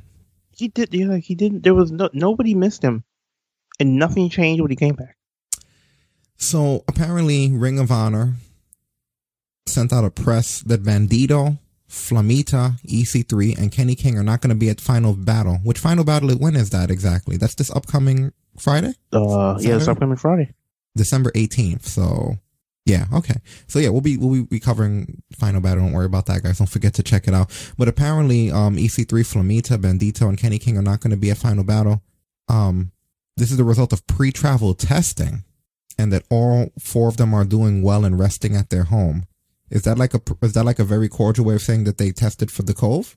You know what I mean? Because kind of like all four of them are not going to be at a pay per view that they were scheduled for, because it's a result of pre-travel testing, which means that they were tested before they went to travel, and now they're instead resting at home. Leads me to believe that they caught the Cove. Wow. I so badly want to write that as the title. The title. They caught the coup. That is that sucks, man. That yeah, that is because I mean, final battles like it's almost like it's, it's it's it's hard to say because Ring of Honor has several pay per views that could almost be like a WrestleMania esque, but final battle is one of the big ones. It is the big one. It's hard to believe that we're going to be approaching it going into Friday. You know. Like think about it, final battle is the pay per view that Jay Lethal became world champion. Final battle is the pay per view where Jay Briscoe and Adam Cole almost killed each other in a fight in fight without honor, ending a two year feud. hmm So that is going to have to make some adjustments, and I haven't seen this week. So actually, I took a couple weeks off from it to catch up on to follow Kenny Omega all over the fucking wrestling loops that he was going on. So I plan on covering uh, the final battle along with uh, the last couple of Ring of Honor, which would only be four extra matches anyway. So uh, we'll see. We'll see what they're going to do. I don't even think they have an established card yet. So even if we wanted to, we I don't think we could have thrown a poll together, right? Yeah, I don't know. The, yeah, the car. I don't think the card's like locked down yet. Yeah. If something like gets, every match is set. if something gets solidified, which I doubt, um, we'll we'll put it together. But I really don't think it's necessary. Just watch the pay per view this Friday. We'll cover it on Monday. You know. Yeah. To my memory, that's how we've always kind of done the ROH ones. Like, Oh no, we've done a few. Uh, unless unless it's like very- special occasions. Like, We've done a few. As a matter of fact, I believe episode eight, maybe even earlier of Talk Brunch, the entire episode is a final battle uh post show. As a matter of fact, I believe t- Final Battle 2014 or 2013 is its own episode. Nice. So yeah, it, it changed. It depends on what was happening at the time because the wrestling landscape's changed over the years. So, uh, but unfortunately, that's not the only issue with Ring of Honor because we also know. Well, it has. Uh, it is actually one of the main issues with Ring of Honor is is having that. But now we don't know exactly what's going to happen with the progression of the uh of those storylines or angles. I don't know if it's going to affect anybody else as far as um who they were in contact with. I guess time will tell as more details are released. On the other side of the spectrum, though, back in the land of the giants or the sub giants in this case of NXT, Bobby Fish apparently uh had his in, his tricep injured and he went under surgery exactly one week ago to repair it. And uh they basically said uh that the, the, the injury was minor and there's no tear and he's gonna be back within eight weeks. They said it was just a freak accident. And that the piece of the cage pierced his elbow and severed his tricep. So uh, he'll be back. I noticed he see, I noticed he seems to always get injured in war games. I was about to say, I notice he seems to always get injured. I feel like Bobby Fish is always sometimes injured. Yeah, he's uh I swear, yeah, there's some days where I wonder if he's held together by like bubble gum and glue. Because holy shit, this one won't be as long as a recovery though. He'll be back sooner than usual. But It's gonna piss people off, but I'm starting to be convinced that now, especially in in, in, in the way the wrestling landscape is, I don't think that uh you're gonna automatically see everyone from NXT go to Raw and SmackDown anymore. And I think Bobby Fish might be a case of that. Tommaso Ciampa might be a case of that. Gargano might be a case. Candice LeRae. Uh, I think that we now have what I've always said should be people that are established staples of NXT, and that's just that. Yeah. Right now, if that changes in the future and we get like a really flourishing wrestling landscape between the trifecta of the three brands, then whatever. But right now, there's really no incentive to move anybody to broken brands. yeah, you don't need to like let NXT just have the people who are NXT, and that that just be it. You can't get this brand the respect it needs if people are just getting moved over to the other show after a certain amount of time. Like somebody wins one title, all right, cool, that's it for them. Send them off. Yeah. Like it's not like somebody wins the Intercontinental title on SmackDown, then they get moved over to the other show. NXT the only place where it's ever worked like that, and that's been NXT's problem.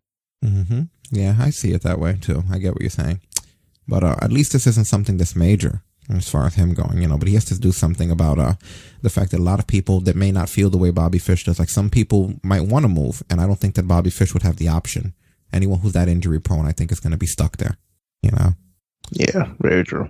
Uh, another person who got injured recently, jumping across brands, is uh Pentagon El Cero Miedo. Yeah. he's injured. He got injured um before AEW Dynamite. Apparently, according to Bodyslam.net, uh, he was taken to the back because he had an injury to his leg. But uh, he actually got the injury a few weeks ago when he was training, and the spot where they had with the timekeeper's table was used to take him off TV so that he could recover. So just when we get freaking the Death Triangle back, uh, w- another one of the members is gone. Yeah, which is crazy because he even uh competed at Triple Mania with the same injury. Mm-hmm. What this this this past one, the one that just happened? Yeah, Triple Mania. He um there was a particular spot when we get into if we get time to talk about some of the stuff that happened there. There was a particular uh spot that was done to give him a little bit of time to kind of get off of that foot, Really? but he still finished the match. Yeah, maybe we will have time. We'll see. Uh, last bit of sad news, and I think you already know what this one is. Is there was a passing in the uh in the wrestling world, unfortunately, and it was uh Tommy Tiny Lister, as you guys know, AKA Zeus. Mm-hmm. Or as us outside of the wrestling world know him, Debo from Friday. Debo Zeus, you name it, he had passed away, and uh, Man, this one hurt. Yeah, that sucks. He was uh Yeah. he was in No Holds Barred back in 1998. I mean, sorry, 1989. He was in uh he he he he was like a wrestler. Obviously, he was in WCW. He was all over the place. You know. Yep, 62 years old, I believe he was. Mm-hmm. And apparently, he caught the coov. Is what we're hearing. Is what happened to him. Cause of death.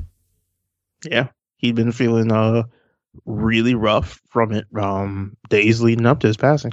Yeah, that that's pretty. That's hard, man. It's hard when you hear about stuff like that. Oh yeah, especially when it's a case of like a person like this where somebody you grew up with. Like I saw the first Friday when I was a kid, and then I saw him in next Friday, and it's kind of funny. It's not one of his more known roles, but um, anybody familiar with Key and Peele? There was a particular bit where he made an appearance there. Like this guy's been all over the place. Mm-hmm. Yeah, he sure has. Yeah, th- this one, this one hit on multiple different platforms.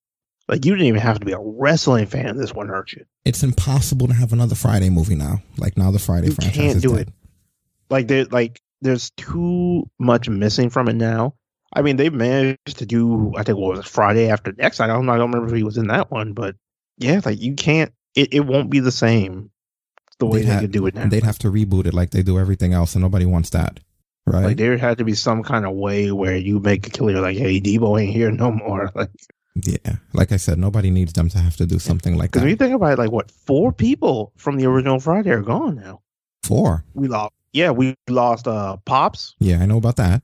We lost. Uh, Zeus.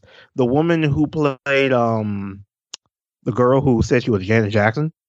Mm-hmm. I actually thought she died too. And the guy who played uh Red's dad. All four of them are dead. Oh wow, that that's So that's crazy. Four, that's four from the original Friday. They're all gone now. That is nuts. Well, listen, thoughts and prayers to everyone involved. Rest in peace. Thank you for the entertainment. 2020 Oh, yeah. is rough, guys. I get it. 2020 is rough. And uh with that, we're going to uh we don't do this very often, but we're going to be taking an intermission here while we reset everything and set up.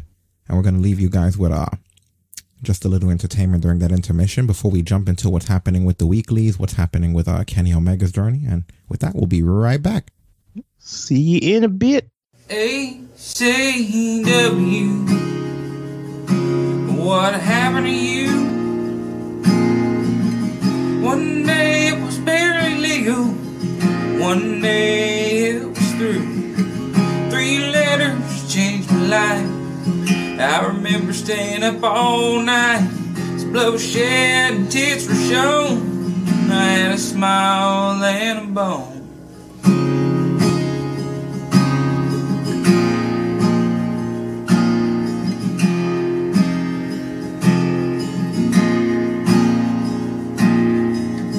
in a big old home down in Philly. Yeah, brother, that was a city. On a corner of Red Swanson. Strange things what they wanted. It all started in the NWA. Called it Eastern back in the day. But that sure didn't last too long. When Gordon brought old Paulie along.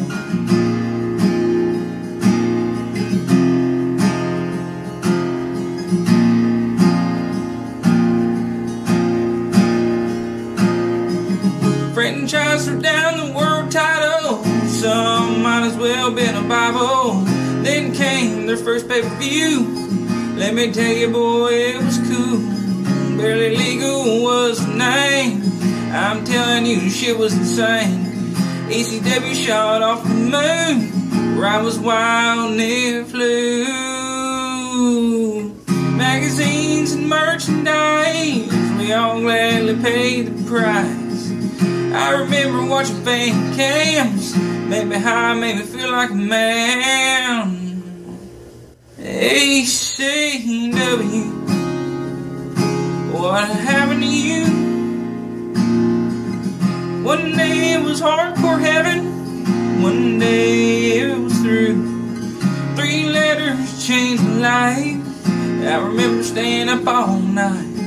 Bloodshed tits were shown. Had a smile and a bone. Then came the deal with TNN. It all sounded great, but it was the beginning of the end. But we kept watching as if it was fine. But if you watch closely, brother, you had to see the sign. Cause Vinnie Mac is on the dough. ECW, their funds were low, but they kept doing all they know, boy. They kept running, running shows, running shows, running shows.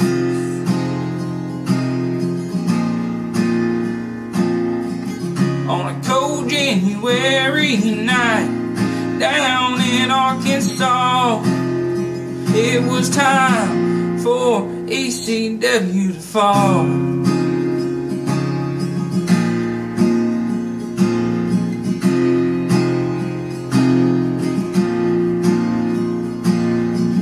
Vinnie Mac tried to capitalize on three letters that changed their lives, but nothing will be the same as ECW back in the day.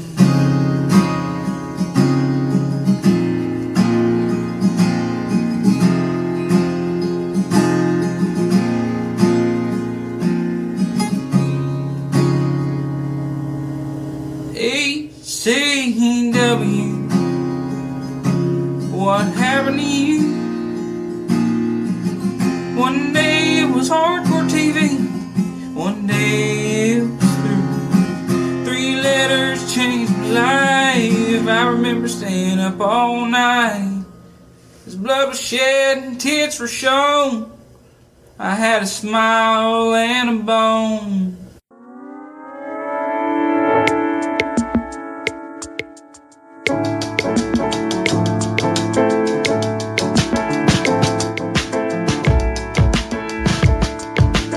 Want to chat with the guys? Then be sure to like us on Facebook, follow us on Twitter, and subscribe to us on YouTube. TalkBrunch.com. Served hot.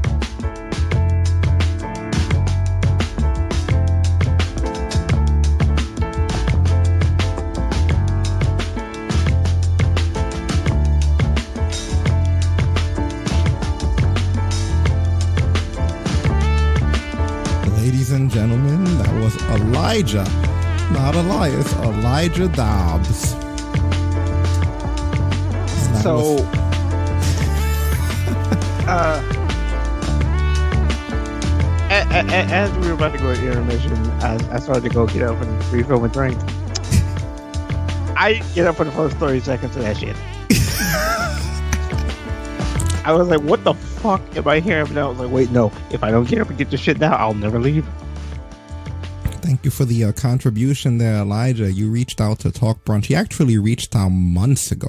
I want to say almost seven, eight months ago via SoundCloud. I don't always get to check all the messages across all the platforms. And uh, he wrote a bunch of wrestling songs and uh, you wanted me to play some on here. And I actually just got the chance to listen recently and they're awesome.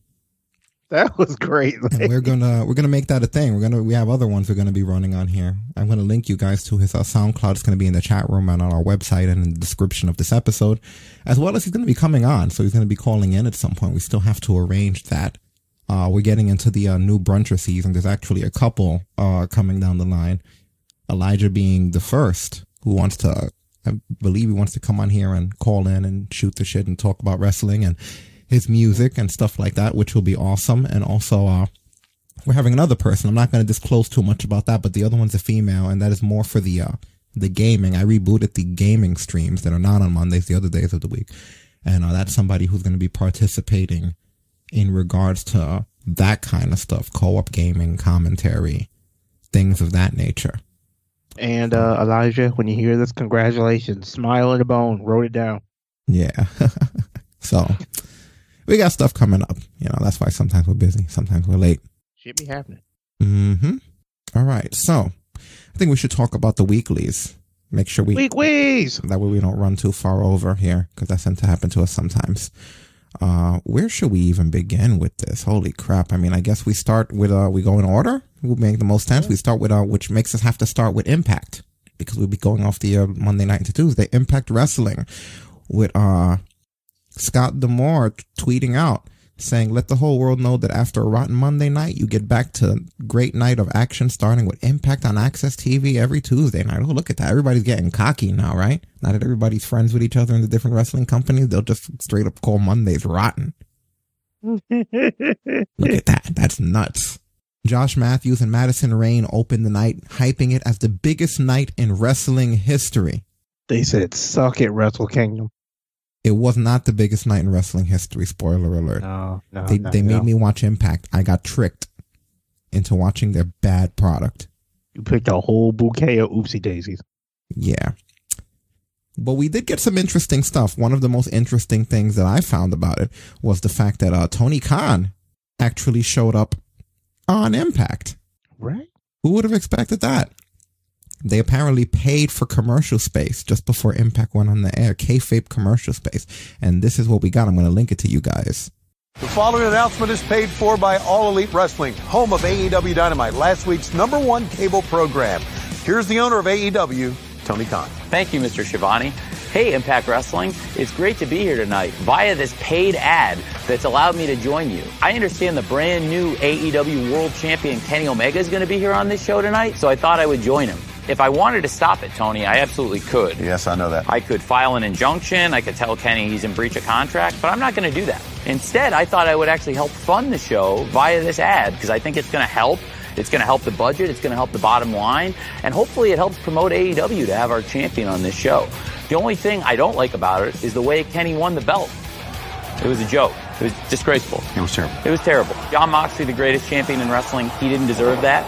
But let me tell you something. Don Callis, you're welcome to come with Kenny tomorrow too. In fact, Kenny, I know how you're arriving at the show. I handled it. I hand, you know, set up your arrival. We're more than happy to accommodate you. We're just really looking forward to seeing you, buddy. Tomorrow night, AEW Dynamite. Tune in. We got a real big card with big main events like Orange Cassidy versus MJF for the Dynamite Diamond, and Lance Archer and the Lucha Brothers versus Eddie Kingston, the Butcher, and the Blade. And I understand they have some tag teams here in Impact Wrestling, Tony. I've heard that. I've heard they have some. Well, you're going to see the greatest tag team in the world, the World Tag Team Champions, the Young Bucks, taking on Jack Evans and Angelico, TH2, tomorrow night. The Young Bucks are the best. And let me tell you something, Tony. Some of these teams around here, maybe I'll come check them out. In fact, I have some investments in Nashville, Tony. Yeah. Yeah, there's some rumors that I might even buy Impact Wrestling. You you spent a cup of coffee in Impact Wrestling yourself, didn't you, Tony? Yeah, one night, and then I quit the business for 18 years. 2002. 2002. Well, I'm glad I brought you back, Tony. It was my pleasure. I'm stoked to have you. I love you, buddy. Thank you, buddy. Thank you. That's savage. And let me tell you something. Tomorrow night on Dynamite, you're going to see this guy, Tony Schiavone, talk to Sting. How long's it been since you talked to Sting? Oh, 20, 25 years. yeah, absolutely. 25. Yes, Oh, that's absolutely. great. Well, let me tell you something. Uh, it's going to be a great time. And Kenny, I'm looking forward to seeing you tomorrow. I can't wait to see what you have to say tonight. And Don, like I said, you're welcome to stop by yourself. See you guys tomorrow. That was interesting. That motherfucker said I did it once and I quit the business for 18 years. That was savage, right? That was the That highlight of the whole thing. shit. Holy shit. That was the highlight of the whole thing. Threw them under the bus. All in good friendly competition. So uh I'm not going over everything that happened with uh AEW, honestly. Like it's just not going to happen. But essentially what happens is Kenny Omega gets interviewed in the van. They call Josh Matthews an old Stamford stooge. This is essentially what Don Callis says. And uh Omega even calls him Ambrose. And uh and then when they ask Omega why he's there, he, he sort of implies that he's there for belt collecting. He basically says that he's collecting belts. Maybe he'll collect some of the TNA belts. They have nice belts. So, uh, they're sort of making it seem like, I don't know, is that a smart move for Don Callis? You brought this guy here. He's going to take all your belts. He could do it. That guy, Ethan Page, that you guys have that you love so much, he almost shit his pants when he heard AJ Styles' music. I, I saw it. That thing went, get ready to fly. And he had to hold the rope. Did you see that? That's when you know oh. somebody's scared. When he was so shook that he held on to the rope. Like he wasn't holding the rope till the music hit. And he had to hold it to hold himself up. His legs got weak when he heard that shit. I tell you right now, the funny thing is, speaking of reacting, when we get to NXT, Toni Storm had his ass beat. Oh, God. All right. So, uh, apparently, Impact did 221,000 viewers on AXS TV. They were number 96 in the top 150 shows of the night. They had a 0.8 in the 18 to 49 demographic with 50,000 viewers on Twitch. Scott D'Amore said that it's hard to compare apples and oranges and some digital media provide better watch data than others, but we feel confident over 750,000 US based fans watched the episode in the first 24 hours and 1 million fans have clicked on various highlights we've put out on social media. So they're saying their combined views are like 700,000. I mean, I guess if you're going to pick everything from everywhere, sure, but it has nothing Yeah. to do with the product. That's the sad part about it. I just don't know why AEW thinks they're going to get anything from this. They barely get like over 200,000 fans. They're they're they're probably not looking to get anything from this. They're looking probably just to help Impact. That's so generous because, you know, they should be helping themselves right now. Uh, this point, Impact needs more help from everybody else. Matt Hardy then went on to uh, put something on social media in regards to uh, the ratings, and this is what he had to say. Hello. I would introduce myself, but you all obviously know who I am already. There's been so much buzz this week in the professional wrestling industry after Kenny Omega crossed over and exchanged brands. He ended up on Impact Wrestling. And it did very, very well from a viewership standpoint. He drew 221,000 viewers to their live show. And their live Twitch feed did 55,000 viewers. Quite impressive. You add that number together and you have 276,000 viewers. But did you know in 2016, during the Pop TV era of Impact Wrestling, the final deletion, which I created and headlined and innovated, did 410,000 viewers. And the company was legitimately going out of business. Now, I just wanted you all to know that Matt Hardy truly is iconic, moving the needle like that. And I am here to spit facts. There is so much misinformation out there. It's important for you all to know the truth is the truth. Look at that final deletion, more successful than Kenny Omega. I guess it's going by his logic. so we're going in order here, which brings us across to AEW Dynamite. Dynamite. I'm gonna hit bullet points here. Young Bucks go over the hybrid too. Anything to say about that? I mean, it was what you expected from those two two uh, high flying athletic teams. Yeah, it was entertaining. The, mm-hmm, after the match, the acclaim we're gonna attack, but SCU comes to the rescue and helps the Young Bucks. Sting is in the ring. Good old Sting. He gets to hug Tony Schiavone. He's like, "Come here, Tony." Gives him a nice emotional. I love that they had like a genuine moment. He, he he got to do the "It's Sting" from all the different times that Sting came out to rescue someone in, in Nitro. He got to do the iconic "It's Sting." Uh, he explained to Cody that he's here for the long term and that uh it's funny because Cody was giving the speech about how you know he's waited so long to be in the ring, and then kind of Sting was like, "I'm not really here for you, not yet, at least." And then he says, "Uh, but he's here, and how he's he and how he plays his game is going to be his business." And then he gave the iconic Han Solo line in the Han Solo delivery and went, "See you around, kid," and then just turned around and sort of left Cody sort of uh, baffled in the ring. What I like about that versus the first time he spoke in WWE, there's no clear indication what he's going to do. Leave it vague. Whereas he went over in Triple H's face and was like, I'm coming to stop the authority. The authority will be stopped. The authorities run wild for two. It's just like, just leave it vague. Just I mean, you if have the, to if, it vague. if, if the one thing that's sure about Sting is the nothing for sure, leave it to where it's nothing for sure. I mean, you have to leave it vague. The, the the the heels didn't even stay in the ring long enough to know who he was after. They disappeared off screen. They popped out. They they knew they knew that ass whooping was coming. So um, you had the Varsity Blondes who came out. Who are they again? One's Brian Pillman Jr. and the other one is uh yeah, uh, Griff Garrison. They've been uh, teaming together a lot on AEW Dark. So they got a little first appearance on uh Dynamite, which freaking Brian Pillman Jr. made it. Damn it! Yeah, he looks so much like his dad. It's creepy. Yeah, it doesn't work like him though. Brian Pillman Jr. didn't seem to know where the hard camera was. The other dude had to like show him, like as the match was starting, he had to sort of point. You literally see him when he's in his corner and the guy's showing him where the hard camera is. He should really know where the hard camera is. That's really important. That's like step one. You'd get sent back to the performance center if you didn't know where the hard camera was. Let's not talk about the thing you get sent out to the performance center for. No, I'm kidding. So Hangman is going to be teaming up with John Silver and Alex Reynolds against Private Party and Matt Hardy next week. He finally agreed to it. They lured him in with the drinks last time, and now he's there, and he agreed. He said, "Sure, Give it a run. hmm Dustin got an offer to join the Dark Order. Did you catch the Easter egg though? I did. I'm gonna run it here, and then we're gonna talk about it. That was dope. Hey, Dustin, Dustin, Dustin, I am not here to fight. I cannot change our past, but I can improve our future. Your legacy has gone through five generations, five decades. The wonderful Dustin Rhodes. But your name comes with pressure. In fact, Here alone, you are but the third most important Rhodes. We can help you. Will you take your rightful place as seven of the Dark Order? You know? He doesn't want to be that number. Tony knows. Look at Tony couldn't stop himself. What do you say, seven?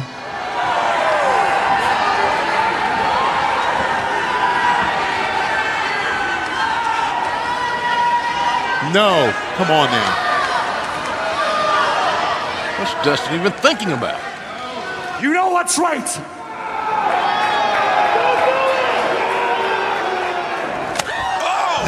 Wow, what a slap! How can he slap? No! Back up! No, I'm Back up!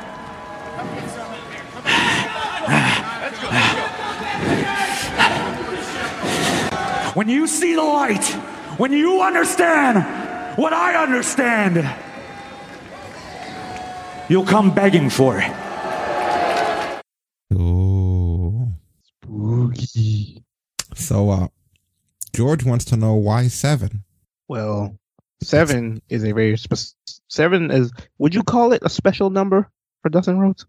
Unfortunately, Yeah, it's it's special, but not in a good way. Basically, um, way back in WCW, Dustin Rhodes. In fact, it's kind of funny if anybody remembers Black Reign from TNA. This is going to be a kick, but uh, Dustin Rhodes had a a dark gimmick that did not last very long, and it was basically known as Seven. yeah. He wore all, he wore, he had all white face paint. He had what a black trench coat. He glided to the ring for whatever reason, Mm-hmm. and uh, it's not notorious for how well the women how well the gimmick worked out. It uh, it certainly is not. It was actually very poorly received. Let me see if I can get something here. Yeah, that that footage, yeah, the footage everybody knows. but yeah, that was a that was a hell of a callback right there. But um, Here we go. Here we go. Look. We had seen so much about at the window. In the window, that's right. Kid. Talking about darkness will fall over WCW. and Literally, here it has. Jump a little ahead. Oh my God, that was awful. I left the World Wrestling Federations for gimmicks like this. Of you don't know I was Goldust, and Goldust sucked. Anyway, that's what he looked like at seven. he literally got into that first night and just buried his own gimmick. Like he just started shooting.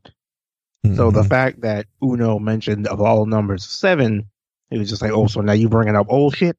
And then he slapped him for that shit. So now that That was segment should make more sense to you. Of Yeah. what was going on there, you know? That wasn't a coincidence. Yeah. it was you- such a throwback. I it I didn't realize it until after Dynamite. I was like, oh, he talking about seven. no, the moment he said it, I realized it. Like the the second it happened, I was like, "Oh wow, look what they did!" Very It's kind of funny. There's a lot of uh people who say that Black Reign was what seven was supposed to be. Yeah. Oh yeah, that's definitely seven and Black That's Rain. exactly what it was. Black. If anybody remembers his TNA gimmick, uh, Black Reign. Black Reign was seven. They just couldn't use the they couldn't use the seven thing. That was one hundred percent seven.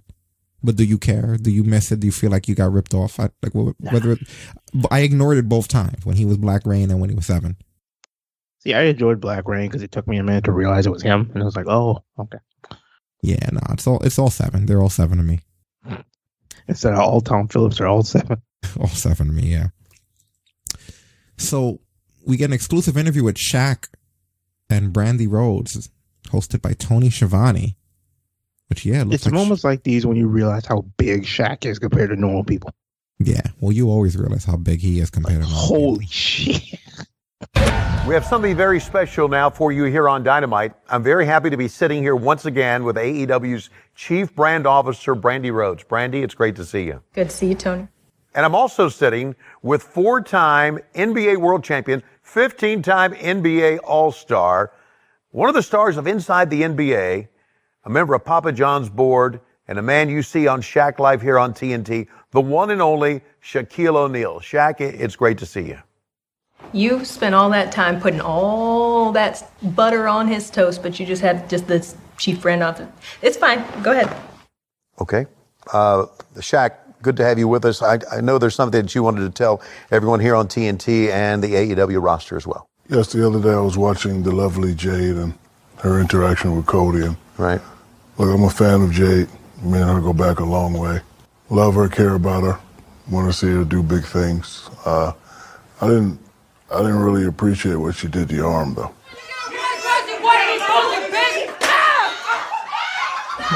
If I can say I didn't really appreciate it either, um, it hurts. but I didn't deserve that. She came into my house and came at my people and my family, and that's the reaction you're always going to get if you do that, no matter what. So you can break my arm. She does it again next time, I'm going to be in her face again. My hope is we can stop all this, and then nobody else has to get hurt. Doesn't that make her sound like a punk ass though? You came into my house, you broke my arm. Right. You break my arm again. You know, like what the f-? like? And first of all, that selling was really bad. I, I I was listening to Cornette the other day, and he pointed out something that I I, I feel kind of stupid for not pointing out here. Let me see if I could get back to that little fucking flashback. Where did that happen at? I hate navigating this fucking thing because uh essentially she didn't uh right here the the heels didn't run away and the baby faces didn't fight why like what's that like not so she's on the ground here selling poorly the heels make at this point the heels should be retreating since they managed to get the hit on Brandi. Babyface would have to chase them down and when the babyface catch them they should be able to beat their asses. But that doesn't happen. Look If I can say I baby really faces just show up. They don't even show it they just uh, show up and they're just in each other's face. But I And didn't no one does deserve anything. that. She came into my house and came at my people and my family, fucked. and that's the reaction you're always going to get if you do that, no matter what. So you can break my arm. She does it again next time. I'm going to be in her face again. My hope is we can stop all this. That's what you guys did this and time. then nobody literally. else You has to get hurt. face. So is this something that maybe can be settled between you and, and Jade, possibly on, on Dynamite? That's something I would like to see. Oh, sorry to interrupt. I, I would love to see that.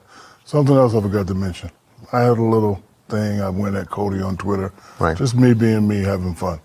No disrespect to these wrestlers. They're the best athletes in the world. Love Cody, love his brother, love his father. Big fan. That's just me messing around. But you and Jade, I can't wait to see that one. I'll be there. All right, well, there you have it. Thanks for being with us. Yep. And uh, Brandi, thank you very much. And Thank you. I Okay. appreciate you. Yep. All right, very cool. Thanks, Yeah, I'm sure they cleared that up. Um, thank you for being with us. And uh, Brandi, while your arm's in the sling, I think you should uh, watch Jade. You can probably get some pointers from her. That's a, that's a joke, right? No, I'm serious. Oh, so you're just going to disrespect me like that again? It just is a, a pattern of behavior here that I'm saying. You know what, Tony? I'm I'm, just- sick of this shit. You are an overgrown asshole.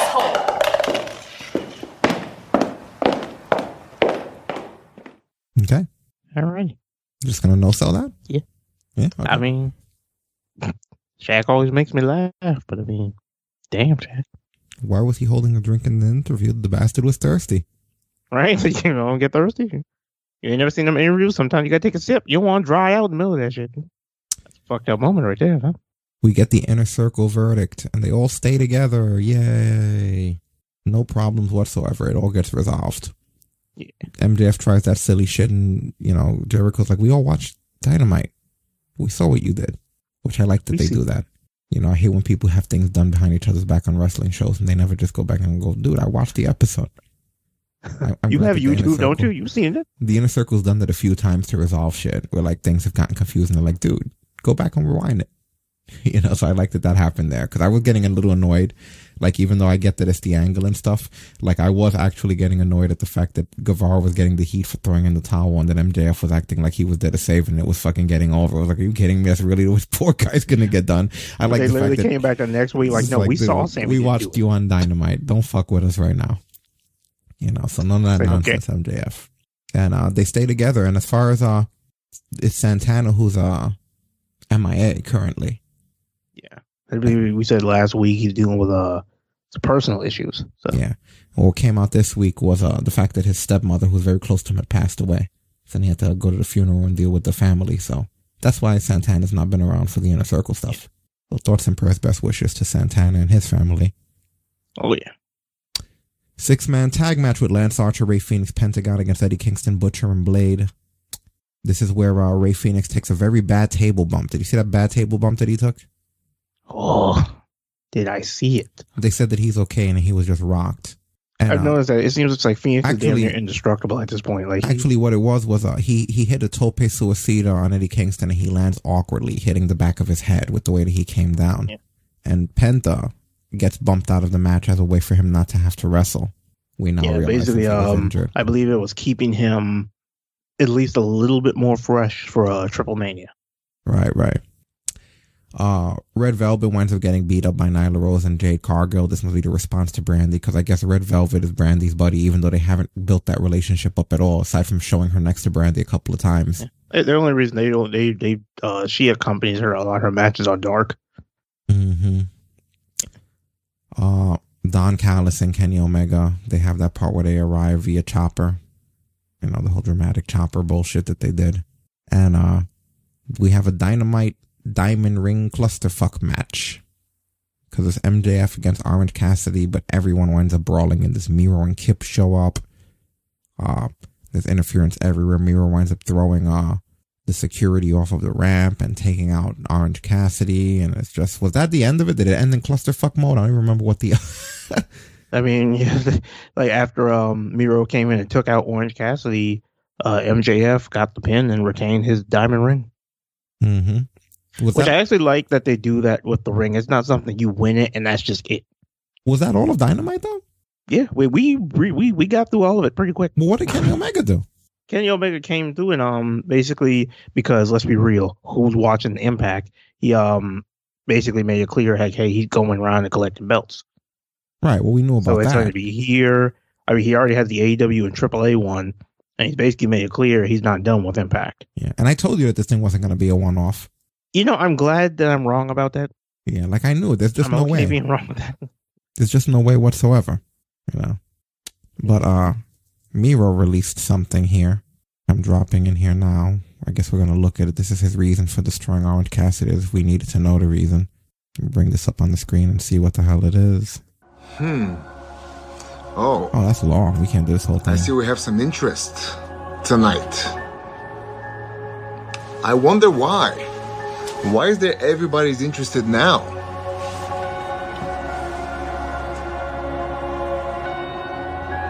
Maybe I get everybody's attention.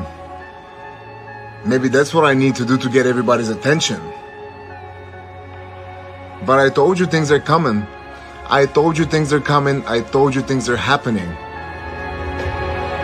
But you just don't give it a time. You just don't care. It is all a plan, my man. It is all a plan. There is nothing random. There is nothing random that is happening. But let's talk about this. Did you enjoy it? I said we're gonna be for a big tonight's episode in AEW, and I I believe I delivered yet again. Yet again, I delivered. I screwed Orange. Orange screw Orange. Let's not forget about that. Let's not hell's with the forget about who started this whole thing, but we're not here to conversate about who he said, she said.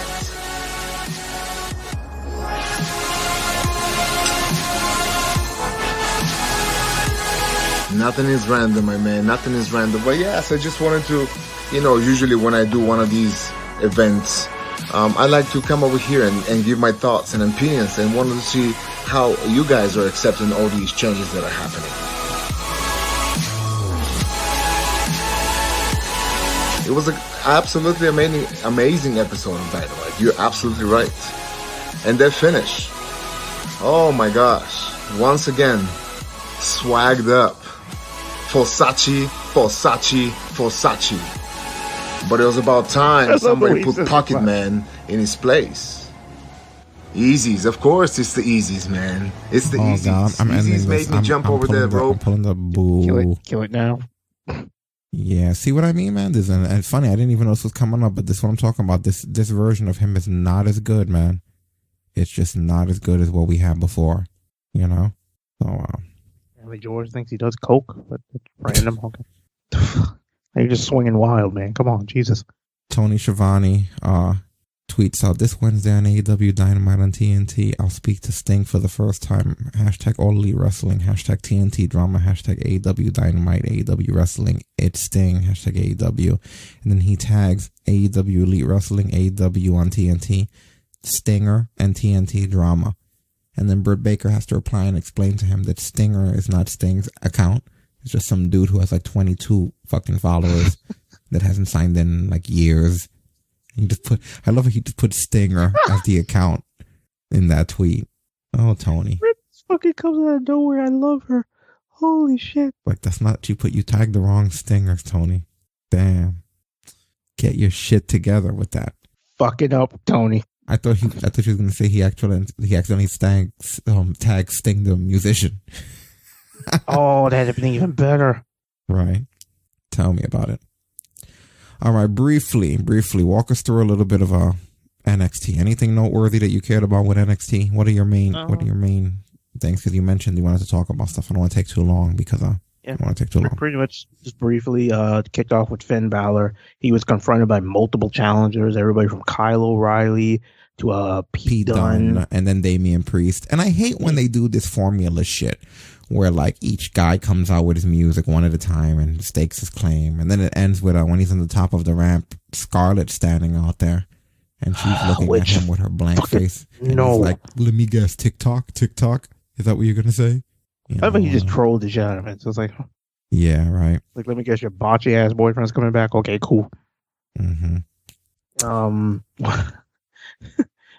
jumping a little forward, one of my favorite things that came out of this was um we had uh Raquel Gonzalez versus Ember Moon. No shock, Gonzalez's strong ass went over with that single arm power bomb. But what was funny is uh after the match, Toni Storm tried to basically attack Ember Moon, and this was the greatest selling of a sudden entrance I've ever seen in my life. Because Toni has Ember by the hair, and Rhea's music hits, and it scares Toni. she jumps up and it startled her. It was the funniest thing I've ever seen because like her music is like it's a it's just a sudden pop. Where do I find that at? I wish I knew the timestamp. You got that's got to be out there somewhere. Her Is reaction. the, where is it in the show though? Um, it's pretty much let's see. I think I have the match in order. Give me a second. But yeah, while he's getting me the timestamp to that, a timestamp I wanted to show that I thought was funny was when Pete Dunne gets attacked by Killian Dain. Yo, he looks so funny. Just the angle that they shot of where he ran up to him. Look at this shot here. Watch this. Look. What's next for you? I didn't come back to NXT to just wait for an opportunity. Watch. Look in the background. I'm gonna make my. my career so awkwardly fucking shot. flying. It was just such an awkward angle out there though. felt with Finn Balor tonight. Uh, It, what's looked, next it, for it just looked cheesy because of that angle. NXT They, they should have wait for reshot that, man. Watch this shit. Look at this come on. Try to my career Oh my god. Oh, I could watch it a thousand times and it'll never be. First of all, when does Killian Dain start moving that fast again? Oh boy. Because that scared the shit out of me. But um, it kind of does because one of the things they announced um is that this coming Wednesday we are actually going to get Kyle O'Reilly and Pete Dunne, and basically the winner of that match will get Finn Balor at their uh, New Year's Evil show. Right. So That's gonna be be- interesting. Whew, that's going to be a banger. First of all, that's going to be terrifying. I'm already putting my bets in. I'm rooting for Dunne because we have yet to get Dunne versus Balor. Mm-hmm. It would be a first time ever, and I mean, it'd be it, it's intriguing to see where it goes. Well, I want to see Kyle O'Reilly. I never got to see his singles run before. So I'm Yeah. trying to figure out where the hell I would go. For. Is that is it the last match? Is it toward the end? Yeah, I believe um Raquel and and Ra- yeah, Raquel and um Ember were near the end of the show. And then Toni Storm's music hits? Of the match. Yeah, it was uh when Toni was attacking her, Rhea's music hits. You can catch it right when she's uh grabbing her by the hair. And, and all Rhea, you hear the "This is my brutality." And it's just a fight. Oh, actually, I found the Twitter post. Oh, get that to you. Let's see if this is it.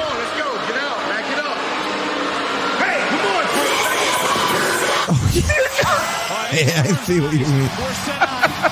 That's awesome. That is such a, I've never seen. Wait, play it back again. That was wonderful. That was too good. Hold on. Wow. The That music great. fucking scared her. I didn't notice that before. That stuck out to me so well, it was so great.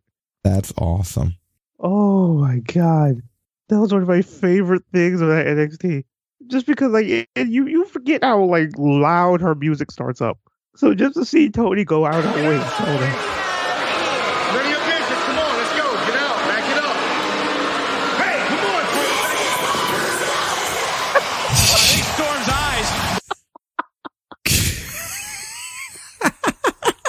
That's dope.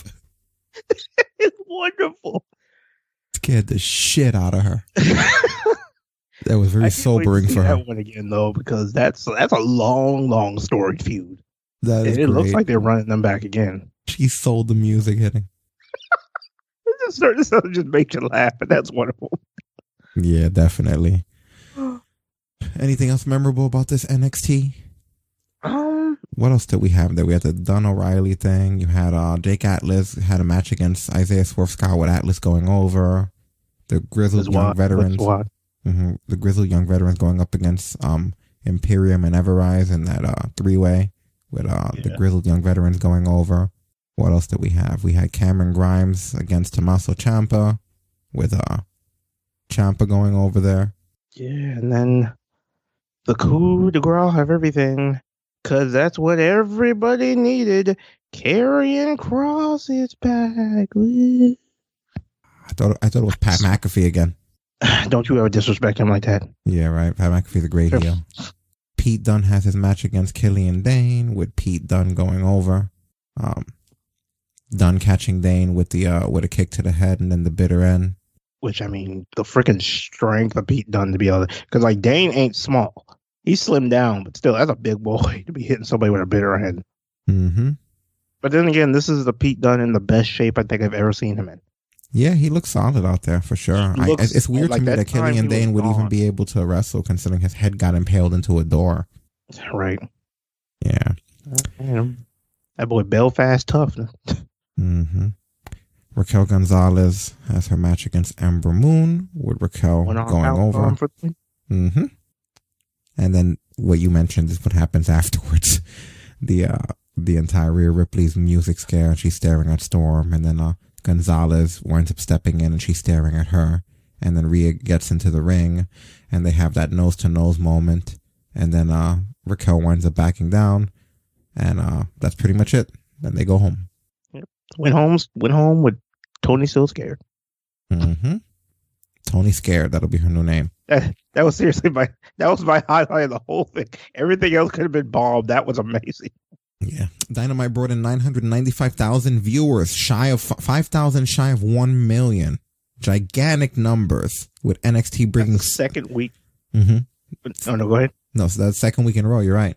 Yeah, And, uh, second week in a row they danced on a million. Yeah, NXT did their 659,000 humble viewers. Not bad, not bad. AW was the second ranked show in cable.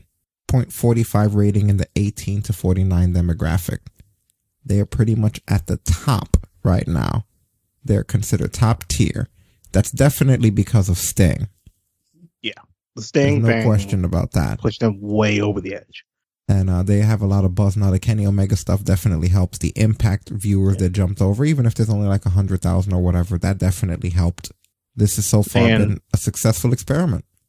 And with uh Kenny Omega um working with AAA as well. It, it's literally three different avenues they have people coming in from now. Yeah, no, it's a, no. And of course, uh, we didn't talk about it last week, but one of the things, the reason Sting's here, he just wasn't happy with how they did him in his last run. Yeah, well, no shit. Nobody was happy with how they did him. Like he just he showed up and basically his one win in the WWE is a tag match against the Big Show. So he want this is he he virtually decanonized that as his final run. Yeah, he So he wants to have his real final run here, and they say that apparently he will actually wrestle, but what it's going to be, it's going to be tag and or cinematic, and what it's going to be is that so he doesn't have to do too much, but still just enough to where it makes himself look good. Yeah, I think they can pull that off. Yeah, that's the one thing I like with these this thing of cinematic matches now. It gives the old guys a little bit more room to work with, so you're not overexerting yourself, but you're still giving a good show. Mm-hmm. Yeah, I see that too. Very smart. Take care of them. So All right, is that it for A- AEW for this? that's all. Yeah. That's for the Wednesday Night Wars. All right. And Impact, they have, what did Impact have their thing? Uh, they had Final Resolution, I believe, this past weekend. Yeah, this is all the past week.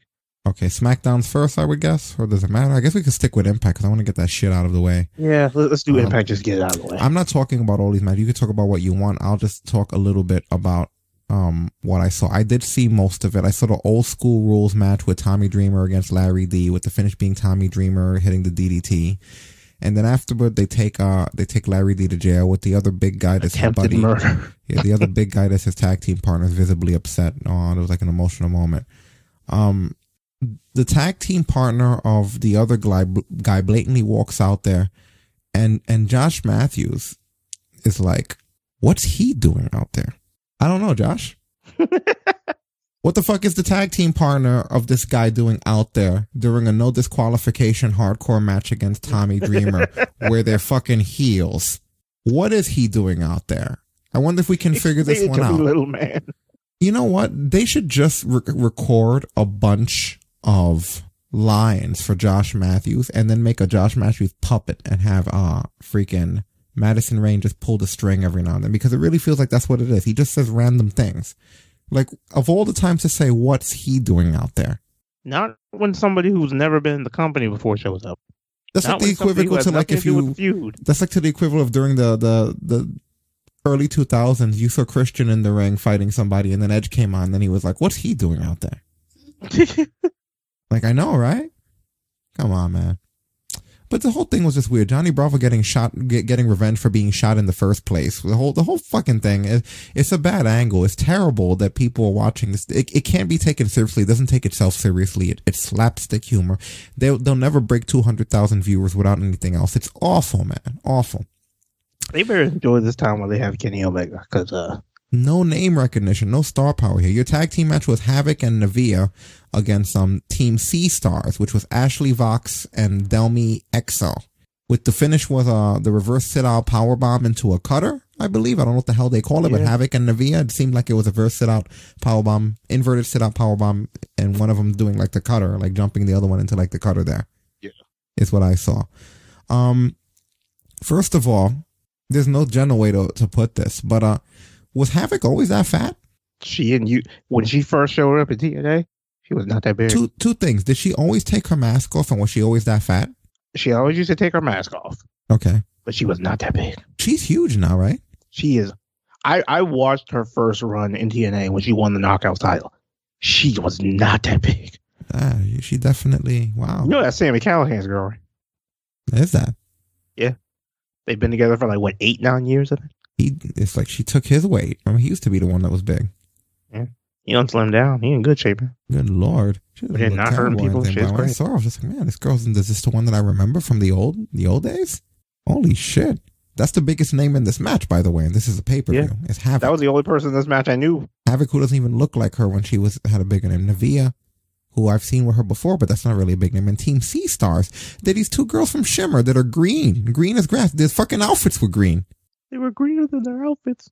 What a waste, man. Impact Wrestling, this is what I mean. This is why I never mourn this company. Yet another situation where all eyes are on them. And they can't even have girls that are on the show regularly or anyone who's formidable. I've been watching Impact regularly for a few weeks thanks to all this nonsense, and there's been no Team Sea Stars. They're the current Shimmer Tag Team champs. I get that, but that means nothing here. When's the last time you on a big pay per view would have someone who's not even part of your brand? Now you have eyes on you. Now's a good time to show people why they shouldn't leave when Kenny Omega does. And Team fucking Sea Star is not going to do it. And I love how George's comeback is better than Naya. No. Is that like all? That is no, incorrect. Not, not, not. That literally was incorrect. That's technically incorrect. They are not better than Naya, and that is the problem. They are not better than anything. Havok has never been better than Naya. Hold on, I gotta get this shit on the screen. I gotta, I'm gonna, I'm gonna get it now. Don't worry. We got this. We out here. You guys gotta see these girls and how out of fucking sync they are. You know, in sync, this is out of is- sync. Yeah, yeah. George is right. They're bringing back the tag titles for the women. With what fucking roster? Look at this. Watch this. Look at how ugly this is. They move the whole thing's ugly, but here's just a moment of ugly. with them and have Watch- seen watch them this. in shared locker rooms with them on the They're independent so awkward. Yeah, I've first of all, seen them. They're they're one of the hottest tag teams on the independent scene. Look they're the at how current awkward. Shimmer tag Now team watch. champions. They work Look well at how as a cohesive fucking ugly this we can pick up is. a victory here tonight against Havok and Nevaeh. But it gets worse. Watch, it gets worse though. Oh, it gets worse. Don't you know I'm green? Standing switch by Nevaeh on Delmi. We'll see who gets the better of this exchange. Delmi off the ropes now, and Nevaeh misses with the Watch clothesline. this bump Delmi here. off the other side, and First of all, look at how bad like that stop there. There's so many looking weird for more stops. offense here. Boop. Connects with the Look at that. You saw that shit? Oh, So a that bitch caught all back. This is a fucking pay per view, man. What are they doing there if they're? And you know what? The other girls don't look bad. Havok and Nevaeh, they look alright. Like their stuff is Havok okay. and they Naveed are look seasoned. experienced. But these other girls were fucking everything up. God. There's other tag teams. That's just the first few. But this is a pay per view. This is final resolution. Exactly. This is we just regular had Kenny Omega show up. Kenny Omega's in the van watching this. You know? And that's the guy who tolerates matches with fucking what's her name? The skinny girl. Rio, yeah. Diane was like one At of the least only- Riho didn't look baby shit green.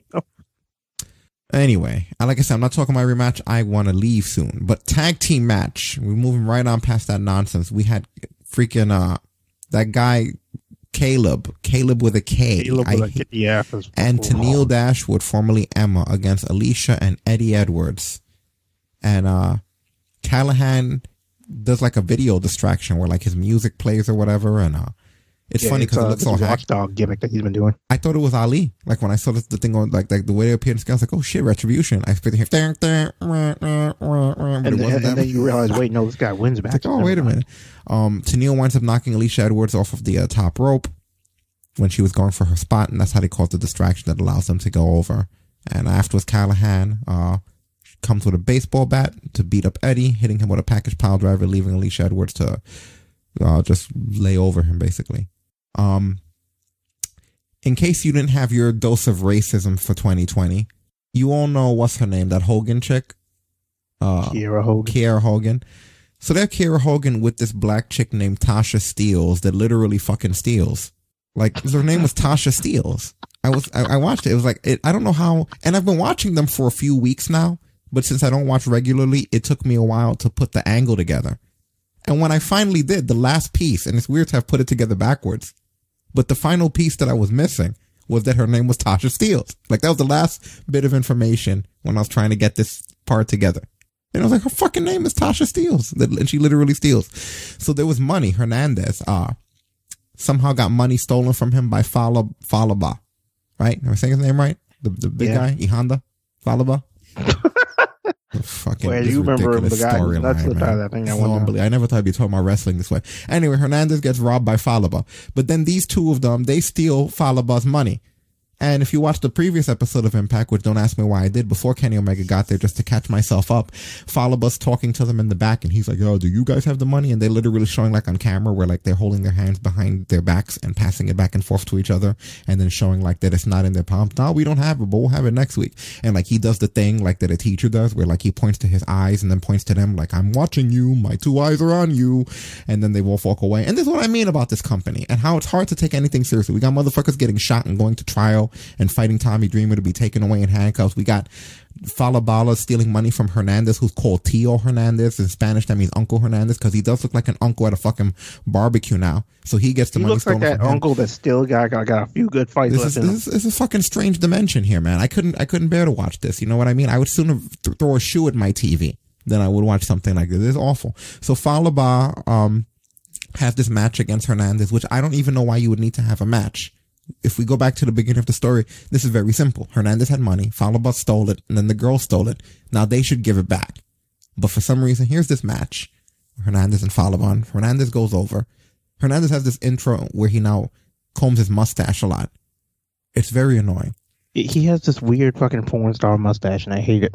Yeah, but he goes over and then uh when they go to give the money back, it turns out that uh the money's no longer in the pouch. Like the girls go to look and the girl what's her name steals uh doesn't have the money. And by the way, Kiera Hogan was the guest ref in this. So at some point the money gets taken. So then Hernandez pulls out razors. Did he pull out razors to try to stab them when he realized that they didn't have the money? Like he literally pulls out a razor out of each pocket and he's chasing them down the ramp. And commentary is awkward as fuck. They don't want to say what it is that he's holding or what's going on. So they're just kind of not really saying anything. They're just like, whoa, whoa, Hernandez. Yeah, she better get out of there. Wow. But yeah, so he comes to basically stab him. So I guess the implication is that Hernandez pulls these fucking razors on. He's gonna go cut them up when he gets backstage. Thank God that we cut there, no pun intended, and went to a, a different segment. Oh god, that was painful. Um, you had Rhino versus Eric Young, who Stasis says looks like Popeye now. Eric Young does look like Popeye now. and uh, I don't even remember. I kind of tuned out here. What even happened? Somebody please remind me what happened with Eric Young versus versus Rhino. Uh, the Deaners confronted Eric Young, and Cody turned on his on cousin Jake. That's right. That's right. And everybody was putting over that this cousin Jake guy turned right. And he seems to be with Eric Young, but we don't know. He just kind of looked at him, and Eric Young looked like, yeah. And then the guy just kind of walked up the ramp, turning on his own cousin. See, that's how much I hate this show. That I I knew it happened, and until you said one thing, I had I fucking blocked that out. I, I, was like, what happened here again? As you remind me, cousin Jake. That's right. That was a terrible angle. Awful. George, are you watching this shit? Did you watch this? Because George was the one who was pro Impact, right? You know George watched it. It was George, right? Holy You know shit! You must Okay, be then- high as a kite during this shit. You had you had Rohit Raju defending against Manik, who now Manik is TJP because TJP can't defend for the X Division title, but Manik can. So he comes back as TJP, and you know what? He wins the title. Manik is once again the X Division title. It's like the company. It's so beautiful. It's poetic. The company, the X Division title, the worker TJP, and the character Manik all wound up exactly back where the fuck they started. That's beautiful. It's almost like stars aligning, you know? Everything went right back to the beginning. And yes, TJP looks great in the ring. I just can't believe he's back to being Manik again. But yeah, there he is. He's uh, our X Division champion, TJP Manik. Back to his mask. Uh, you got the Impact Knockouts title match. Deonna Purrazzo being accompanied by Kimber Lee, uh, against Rosemary with Taya. With, uh, what was the finish here again? Remind me again. See, I'm mentally blocking shit out. When um, I believe she actually went over with um, Jesus Christ's name and showed me what the finish was. I believe it was a submission as well. Yeah, I, I barely remember it. Like I said, I was tuning in and out for this. I was here for the Kenny Omega stuff. I'm gonna be honest with you guys. I watched this shit for the Kenny Omega Let's be stuff. real. That's what that's what And, that's what uh, we're both. I didn't care about this gimmick, even though I do remember the angle of them going to uh to to have them turn back to normal and all this other stupid shit. I don't care about any of it. Um, but we I did hate what they've done with Rosemary. yeah, I don't really like any of the stuff that was going on. But we finally did get some Kenny Omega stuff, which was Kenny Omega getting to reunite with uh Karl Anderson, which I believe I have that here. It wasn't that big of a deal. All it wasn't worth watching all these matches for, but I'll show you. Still, baby, still running the wrestling world. Look at all these titles we have. I mean, that's just how it is. I mean, it's, it's kind of like reminds me of the good old days. It's like uh, it's like the time when we go to Big Boy. I bring my title, you bring I your would bring title. mine. You, you- we, we'd sit there at Big Boy. You drink a bunch of coffee, and I would drink like fifteen or sixteen beers. and we talked about how we ran the wrestling world. It would all be it would all be paid for too. I know, remember? I Yeah, remember Masa? You Yeah, remember of Masa? course, of course. Yeah, yeah. Big How fat could you forget Masa? Big fat Masa. Jeez, man, those you guys got old him days. over. Those were the You good know old that? days. Yeah, Don, I what's up, brother? How you doing? Hey, man, Yeah, it's all good. We're running things now, bro. Here's the thing. I'd love to sit here and brother all Uh-huh. night, but sadly, you guys know I don't really want to do this. But I have to go work. I have to wrestle right now. Are you serious? I'd rather sit here on this bus. Trust Well, I mean, they, oh, who are you wrestling today? I'm Ethan Page. Well, you should beat him in about two minutes. You can still come back here for cocktail hour, brother. I mean, yeah, two it- minutes. It, might take a little longer than that, but I'm going to Why handle would this. it take longer than? man. Why, why would it take longer than that? You're Hey, the I mean- machine gun. Yeah, you're the, you're Gunner. Yeah. You, you came from the you came from the you G tell me you can't beat. You remember the G1 2012 Of course, everybody does. Yeah. Unbelievable. Yeah. Run match it of the year? You and you can Kazuchika Okada. I remember. yeah, I remember. G1 Yeah. final. So, so is it? So, so is that Is he more? machine gun going to be out there? Because that machine gun wouldn't even need a minute, would would you? Oh, is this roast? What's going on? No, it's not that. It's, It's just not a like roast. We're just we want I to get love- on with the partying, You're an and you got to get inspiration. back. You're you an know what I'm saying? inspiration, Gunner. Yeah. You tell him. You tell me that 2012 G1 finalist is, is, is he dead? Is he gone? You know what, Kenny? You know I- what, Don? You know what? You Yeah. know what? You want to see the machine gun? I, I wanna see the to see the machine gun. You wanna see the machine gun? Machine gun's the best in the world. You want to see the machine gun? I want to see the machine gun. I want to see Gunner. You're gonna see the machine gun. You're gonna see the machine gun. I'm gonna sell my Get kid. I'm gonna sell my jacket on the way to the ring. Bang! Yeah. Let's get the TV on the watch. It's the cringe. Oh man. Holy shit, that was ooh. And yeah, Doc Gallows isn't there because he's doing an acting job. We don't know exactly what he's filming, but he has some sort of a thing that he's filming right now. He's probably glad he bullet he dodged a bullet at this show. Mm-hmm.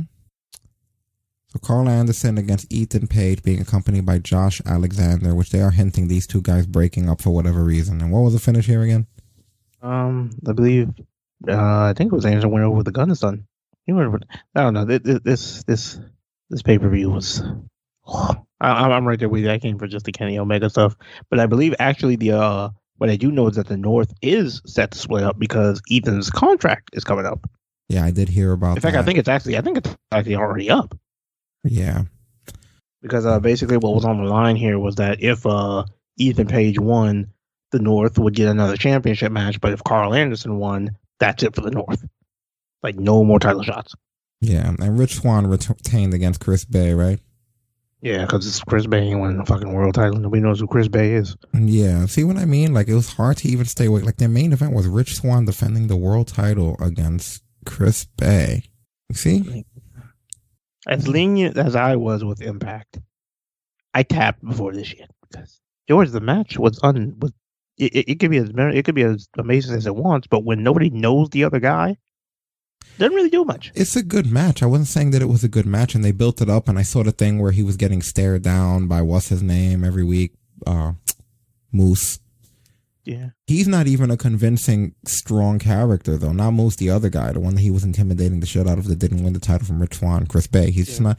And the match works okay, but again, this is a Kenny Omega, and this is all of the AEW audience. You have to give us a reason to watch this, and there's really no incentive, man. There's, like, there's good matches everywhere. So what? They got a few good people here. Rich Swann knew how to wrestle at 205 Live. That didn't do that show any fucking favors. Exactly. You know what I mean? It's like, so what? TJP was great as Manik when he was in TNA last time, and nobody gave a fuck. They released him just as quickly as anybody else. They don't care who's in the Manik mask. Kaz has been under it. Daniels has been under it. They don't give a shit. They put Hogan in it if they could. You know? So it's like, that doesn't really matter to them either. So you have like people. Like, everybody, let- let's be real. Everybody came to this to see what Kenny Omega was gonna do. Until that happened, nobody was invested. You know why? Because that's the only thing we actually remembered. Like there was just nothing really there. Like they better enjoy this AEW partnership while it lasts because the second Kenny Omega's not there, that impact is going to tank. and I won't be watching tomorrow. Like that'll be the last of it. You, it's funny that you simultaneously you put you still you still watched so, but yeah. But here's the first example of how this is going to work and why this is going to fail. I'm going to be an example of what most people are going to do. And next week, I won't watch Impact.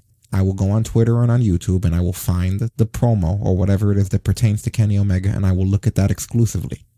And I will run it out here exclusively. And I have no idea what happens with the rest of the show. I'm already done with Impact.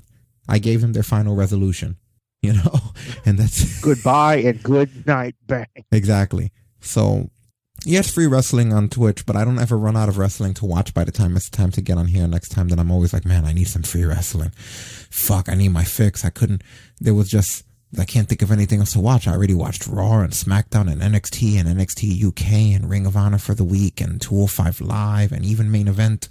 I mean, fuck, I even, you know, you know what I mean? Like I, I even watched Dynamite, which is now, by the way, sometimes two hours and 30 minutes. I even watched that, you know, like by the time, when do I run out of wrestling? And then even after that, I would watch NWA Power before I watch them. And, and, and on top of that, um, George, we're not watching Impact for the Omega promo. We have YouTube for that. Yeah, because I'll never watch them again. Everything on YouTube. I'm already gone. They're gonna have to show me the crossover matches. I'm already gone. There's nothing there to support this shit anymore.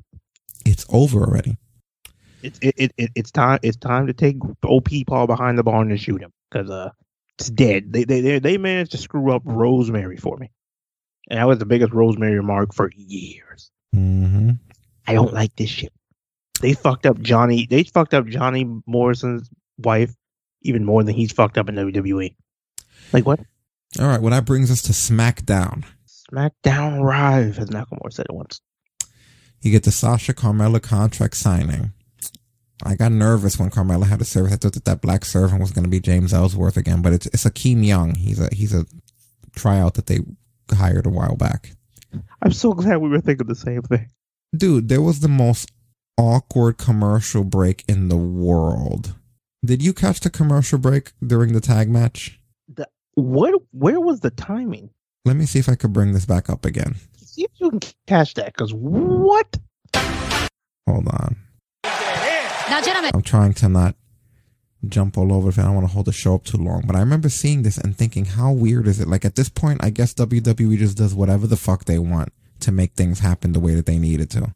Let me see. So this was the Street Profits against Ziggler and Roode, right around here. All right, I found it, guys. Look at this. Look at this. I'm going to go a little bit further back just so we can have some context of this.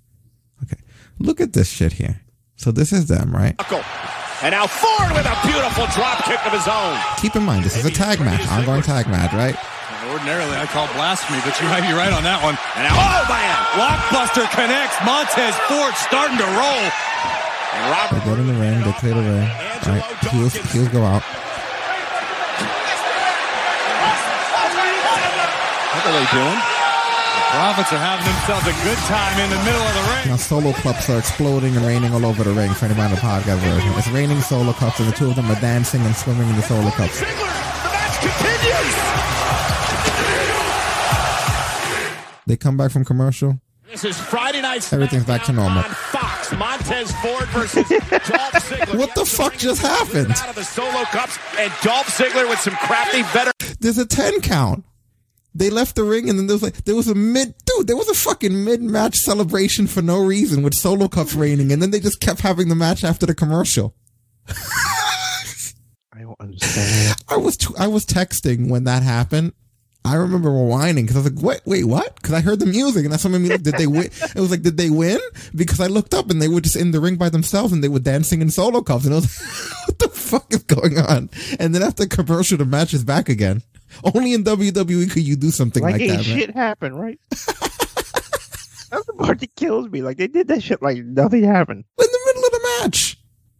And the music fucking hit. I've never in my life Like, seen something like that before. Solo cops or nothing. Like never seen shit like that in my life. In the middle of the fucking match, man. look at that. I can't get over this. This is one of the funniest things I've ever seen. Just look at how this looks. Angelo Dawkins.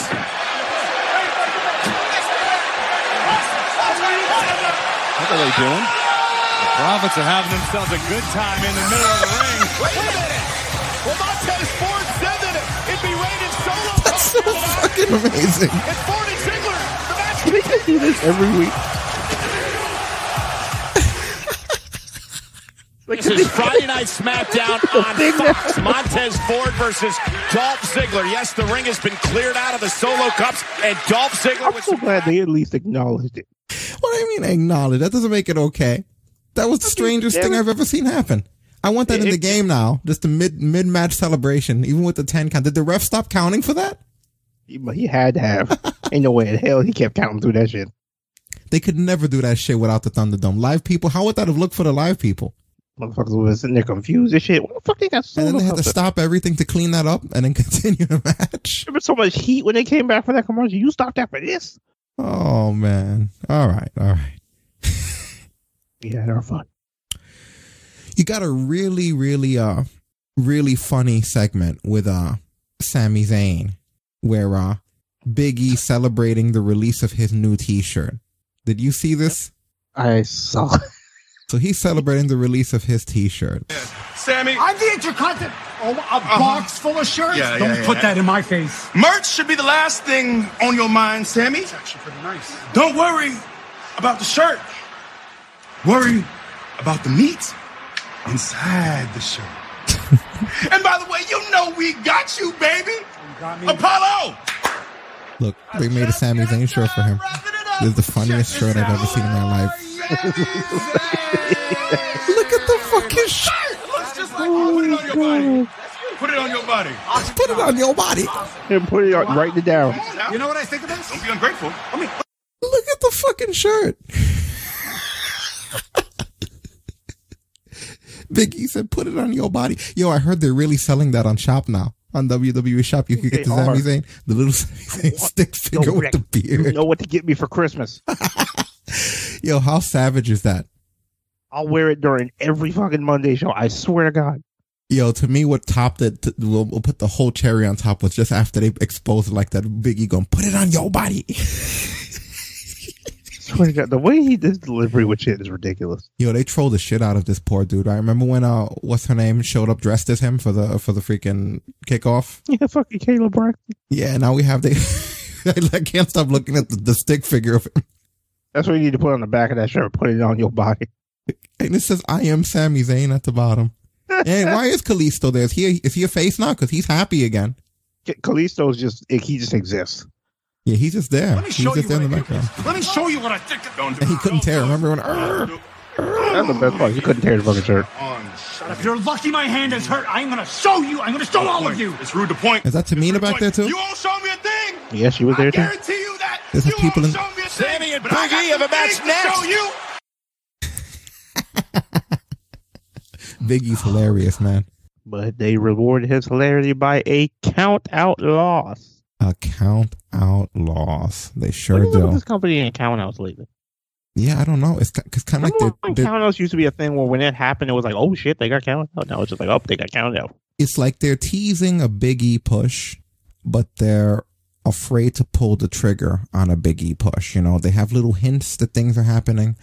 You know, he gets the approval of a lot of people in creative, but it's almost like they just don't want to do anything. They even had a, they even had this on um, the Talking Smack. This Big E, a focused Big E, a singles championship minded Big E, has so much potential that 10 years from now, as your story is being written, they will all say that the accomplishments that you did with the New Day pale by respectful comparison to the accomplishments that you will pull off on your own. And I say that to you with the following proviso. What you're going to accomplish in the next 10 years will be mind boggling, sir. And I'm looking forward to seeing it, as is everybody else. But you have to accept in your heart that the New Day will only be a footnote in the story of the greatness of Big E. And if I may prove my case to you, I ask you a rhetorical question. When was the last time you saw Roman Reigns in the ring and anybody even bothered to mention the Shield? See, they wouldn't be doing things like that. Uh, yeah, we played it on here. We, we, we've played Paul a few times on here. Then we do one with Paul the He- other he's day. a regular on that show. See, with stuff like that, stop bitching out and pull the trigger. If you're gonna do some shit, stop wasting time. yeah, like clearly the pieces are These- there. these- these- These count out victories and shit ain't cutting it. But we've always known that Talking Smack is one of those ungoverned shows that Paul could just be shooting, you know? That doesn't mean that anybody in creative is listening or watching, unfortunately. And with Paul at this point, they really don't tell Paul much of what to do. Because I talked about it last week. Paul shoot puts people over in work promos. Mm-hmm. I remember once, I can't remember, uh, in fact, it was uh, the year the Survivor Series AJ and Brock wrestled. I remember watching that, and when Paul cut that promo, he made AJ stand right out of camera shot and listen to it. Yeah. Mhm. Like, if, if Paul has some good shit to say about you, he wants to make sure you are there to hear it. Yeah, of course. Even though later on AJ Styles winds up hating his guts. Yeah. You know? In hindsight, that didn't work out too well. No, in hindsight, it did not work out too well. Um, you got Kevin Owens who does a very, very good promo, but winds up getting interrupted by uh Jey Uso kicking his ass mid promo, and uh he does wind up getting the better of Jey Uso, right? And uh Yeah. winds up putting him through a table and destroying him. But then afterwards, Roman backstage when he's being interviewed gets a hold of uh Roman. Well, Roman gets a hold of him, and uh I have to say, Roman is a really intimidating and scary motherfucker at this point. They did a really good job of conveying that. He is frightening. Like, look at this Roman. Okay. One thing I'm going to say that I don't think enough people have pointed out here about Roman is how good his punches have become. Watch his punches. Those are good fucking working punches, man. Those are the best working punches I've seen in years in this business. I could watch his punches all day, and normally I don't like punches. Look at that. Those they are look fucking like they are solid. genuinely connecting with skull. Those are good fucking working punches. You could tell that that's the result of training. That's the result of the performance center, probably. Or his family. Those are solid, man. The Roman's look to him and everything works really well. His family. They've ever been firmly Introduce. I'm Roman Reigns.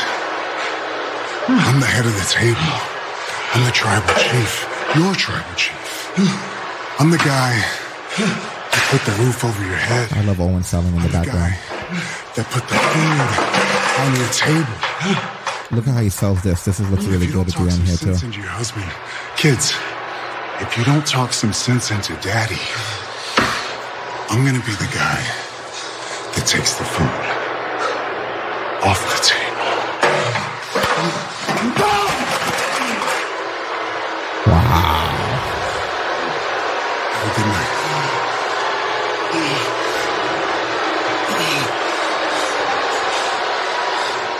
How cool was that, man? He beat the shit out of him. It just looked real good, you know. He sounds different because I guess he's delivering his own stuff. Yeah. It's good. You can see Nobody, nobody, nobody in that there. room of writers is writing his shit. Yeah, solid punches, great segment. You know, it's, it's this is a great Roman, the best Roman we've ever seen.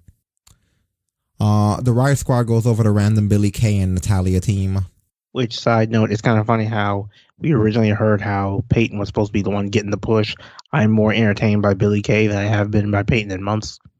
I just love how she just brands up in a random segment. Here's my headshot. Like her delivery, her facial expression, it kills me every time. Yeah, G- Gable's training with Otis. Otis, ah, how's your back? That's good. Look, good. I've been thinking about training, man. Okay, we we've been going about this all wrong.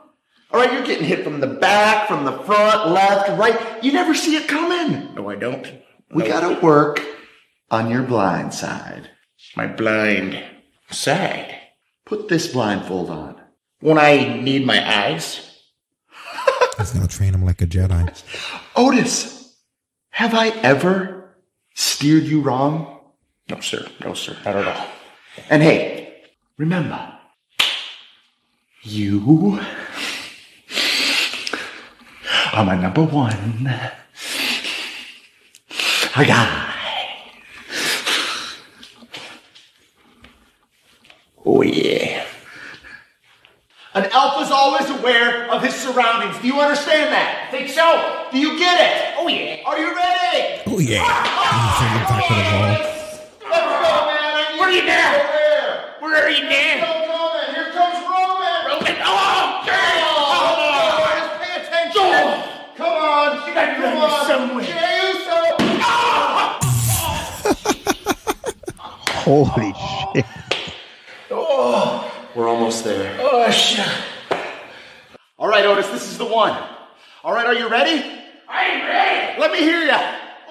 I'm ready. Oh, I love it. Breakdown. Here we go. Stay aware. Stay aware at all times. You never know where he's coming from. Behind you. Oh! Yes! Yes! Oh, yes! Oh, yeah. He's an alpha. Now he's an alpha. So remind me what work he needs again? Oh man. Because he's doing perfectly fine from the looks of things to me. Well, it's just performing though. He's not wrestling there. But you know what? Um, I let's see where this goes. This goes back to my complaint last week where Carmella comes back powered up with no development or backstory. At least Otis is getting one. You know, I don't. I, I'm not going to judge it yet because the effort's being put there. You know, that's what I mean. Like there's something that happens if he becomes different. At least there's something there. He didn't just show up with a different costume and music. So Gable and Otis have a match against Nakamura and Cesaro. Gable asked to be tagged in when Otis is going to go for, I guess, his finisher, the Caterpillar, but Gable winds up getting taken out via Kinshasa. But what makes this annoying for me is Otis is in the corner and he doesn't try to break the fucking pin. He doesn't double axe handle. He doesn't nothing. Can you help me understand that? They don't even acknowledge it in the show. I guess that was just poor, poor booking. The match was put together wrong or something. Let me see if I can get to the who, who put that part together? Like, let me see something here. If we could get to the end. I don't even know where the hell it would be. Oh, well, I'll get there. yeah, we'll get to that awkward ass finish. So here we are. Looking at at the screen, right? Mm-hmm. Did he already lose there? Yeah, they already lost. They already lost at this point? Yeah, see, I wasn't trying to get when they lost. I was trying to get the awkwardness of the fact that he doesn't he doesn't pin him at all. No, he couldn't have lost. He, he has him in the Cesaro swing. Let me see if I can find it. Because Cesaro has Gable in the swing after he asked for the pin. Swings him around a long time, then just tosses him over towards the uh, the heel corner. Then after that, he tags in Nakamura. Nakamura comes in, And then right here, okay, so here we go. You're probably right. Not, not, he gets hit with the Kinshasa. So then right here, look, no one's stopping Otis, right? There's Otis in the corner. Middle of the ring, Nakamura just hit his partner. Match hasn't even been going on much that that long. Why didn't Otis just climb in and break the pinfall? Like he stood there. It was a finisher. Look, right here. Come in. He just he's still there. Storyline. I don't know how. Why didn't Cesaro go to the corner and like fucking spear Otis or hit him Right, with an elbow him, and, and knock him off of the thing? Why was he just set to stand there like that? and they don't talk about that part. They acknowledge the part that uh Gable says later on that he didn't actually want the tag. It was a test. He thought that Otis should have finished the match. But even that's stupid because he fails the test with the fact that when you got downed, he still should have taken the incentive to break the pin. He was just staring. He literally just stood staring at, at, at the fucking spot. I don't get it, man. Everything is just really weird here. Uh, Corbin has the those two guys with him, the former Forgotten Sons minus Ryker, aka Gunner. They're now called the Knights of the Lone Wolf. I don't mind that. I think that's okay. Yeah. Cool name. Okay. Uh, Sasha Banks uh, has her match against Carmella. Apparently, this was supposed to be the TLC match, but instead we're having it for SmackDown for whatever reason. You get a new Carmella intro, completely gone as the moonwalk and the uh, Staten Island gimmick. And she has like a more glamorous gimmick. Uh, Sasha gets DQ'd out of five count, not making a rope break. Carmella winds up uh, breaking a gimmicked bottle over the back of Sasha on the outside. And uh, was that the end of SmackDown? Um. Yeah, that was that was that was the main event. I feel like I'm forgetting something. I don't know if I am though. No, no, they that, that was how they closed the show. Weirdly enough. Wow. You know, it's weird how I have the shit on my, like, I, I can bring it up and I don't even bother to, like, why am I doing that? Yeah, you're right. I'm literally looking right here, you know, and you're absolutely right. She's laughing about it. So wait, first let's get to the gimmick bottle.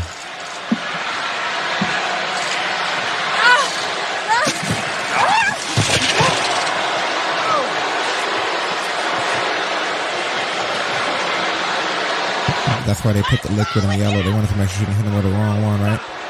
Then put her out there with someone she has heat with. They'll fuck her up and they say they made a mistake. We can still get in trouble.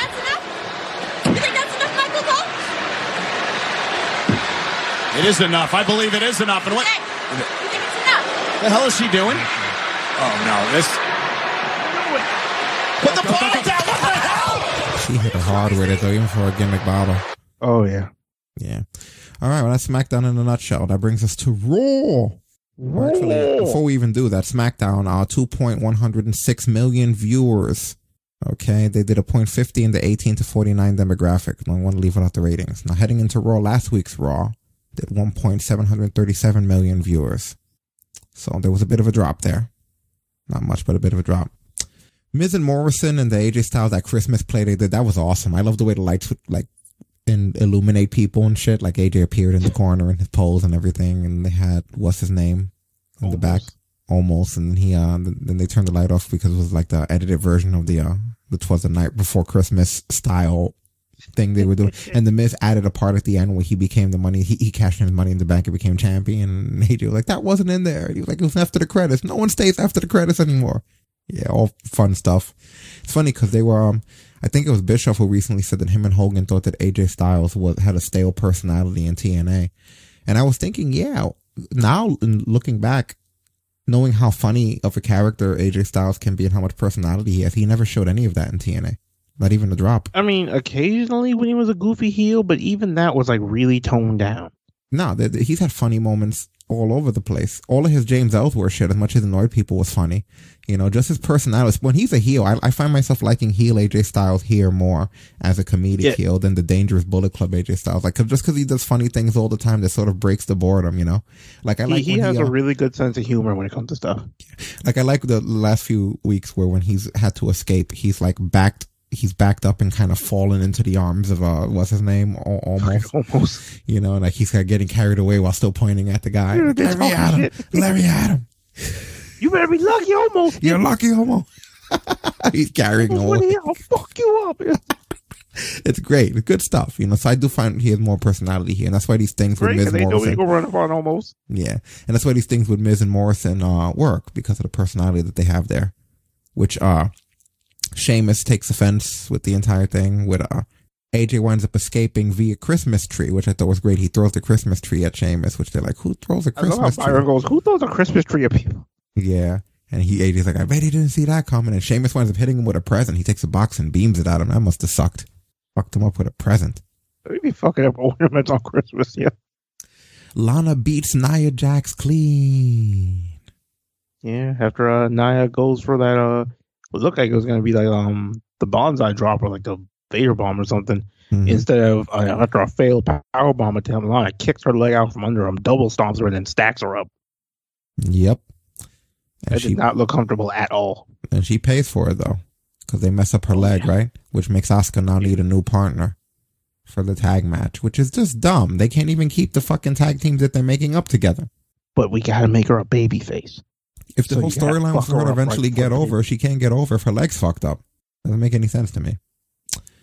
Elias finally shows up on the main roster with his uh, sidekick, Gunner Ryker, and uh, he sings his song. And what exactly happens with Elias again? You're gonna have to remind me here. Ah, it was the twenty four seven bullshit. Oh, that's right, because R-Truth shows up to apologize for interrupting the week before, and then this week, uh, Interrupting him. and then he's like, "You're interrupting right now." So then he stops talking, like everything he's saying. He's like, he doesn't want to interrupt, and then all of a sudden, you got all of the 24 guys that show up to try to attack R-Truth and everything. No wonder I forgot because it wasn't relevant. Yeah, nothing actually happened. Right, right.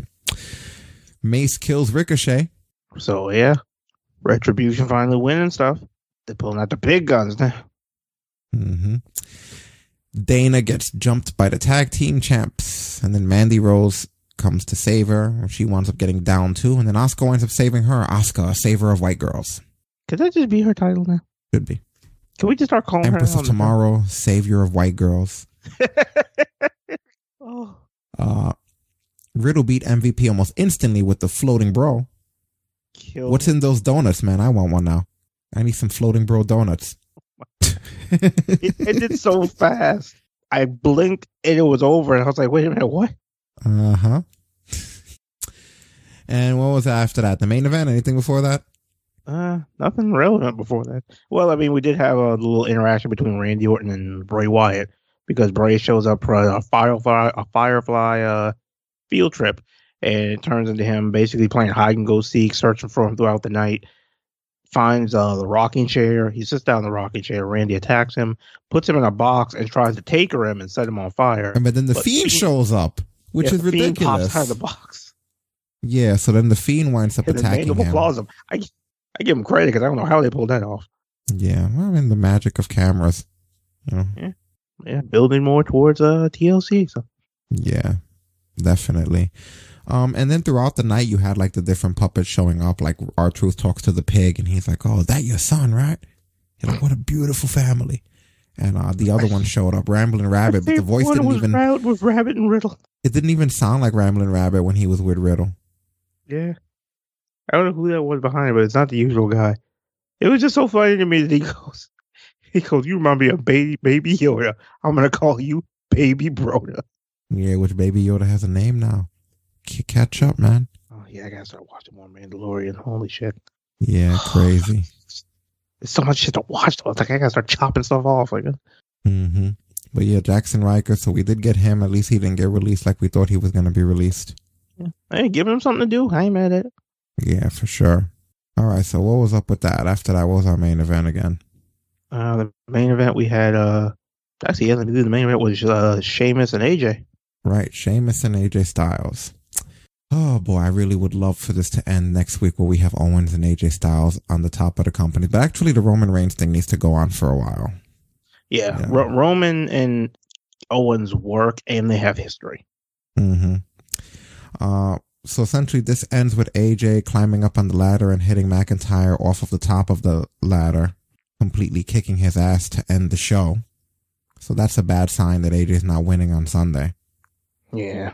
And uh I'm really tired of Miz and Morrison being put into handicap matches. Like wrestle your own fucking match, especially if you're gonna catch Yeah, in the briefcase and become champions. I love how they're supposed to help. This is supposed to be helping Keith Lee. He jobs to Miz and Morrison. Yeah. Like how does that help What? anybody? The fuck was the end? Yeah, I don't give a shit what you're sending him back to the PC for, whatever your irrelevant ass reason is. Jobbing to Miz and Morrison ain't helping shit. No, it doesn't. They don't eh, like none of the it doesn't help anything that's happening for the end here, the lead into this entire thing. You can send somebody back to the PC for as long as you want, but if you book them like shit, it's not going to mean a thing. Yeah, pretty much. And as far as the Lana thing, she's definitely written out of the storyline because they even show it here in this thing that happened after Raw. Don't worry about it. Just fine. I don't want you to worry about Did anything. she need a neck brace for her foot? Just breathe, okay? Wasn't it her foot? Yeah, it was all lower body, no upper. It was her arm and her foot. I don't want you to worry about anything. They didn't touch her there. Yeah, like look at how she's strapped down. All I'm saying is, um, somebody for, for somebody here with a uh, busted right knee, you don't need the neck brace. Asuka's really close to her in such a short period of time. Thing is, that's actually a real life aspect of Asuka. You uh, with Asuka, you could bond with her very quickly. Like she is apparently one of the most lovable people in that locker room. Hard times. Hard times. Yeah. All right, well, we survived Raw. I don't know what the hell I can say about mm-hmm. that. I'm I mean, amazed to be Raw. here. Somehow we survived Impact. We know. survived two impacts, man. That maybe that's why I feel so mentally drained. Oh yeah, Impact will take it out of you. You know, that could be why I feel like, ugh, because we, we Kenny, the- Kenny Omega wasn't enough to get us through that Impact. yeah, impact will put you to bed. You know, that's something that I've definitely learned over time. Impact will put you the fuck to bed. You know. All right. Well, with that, we're going to be getting the voting going now, right? Yep. It's Last thing of the night. Last thing.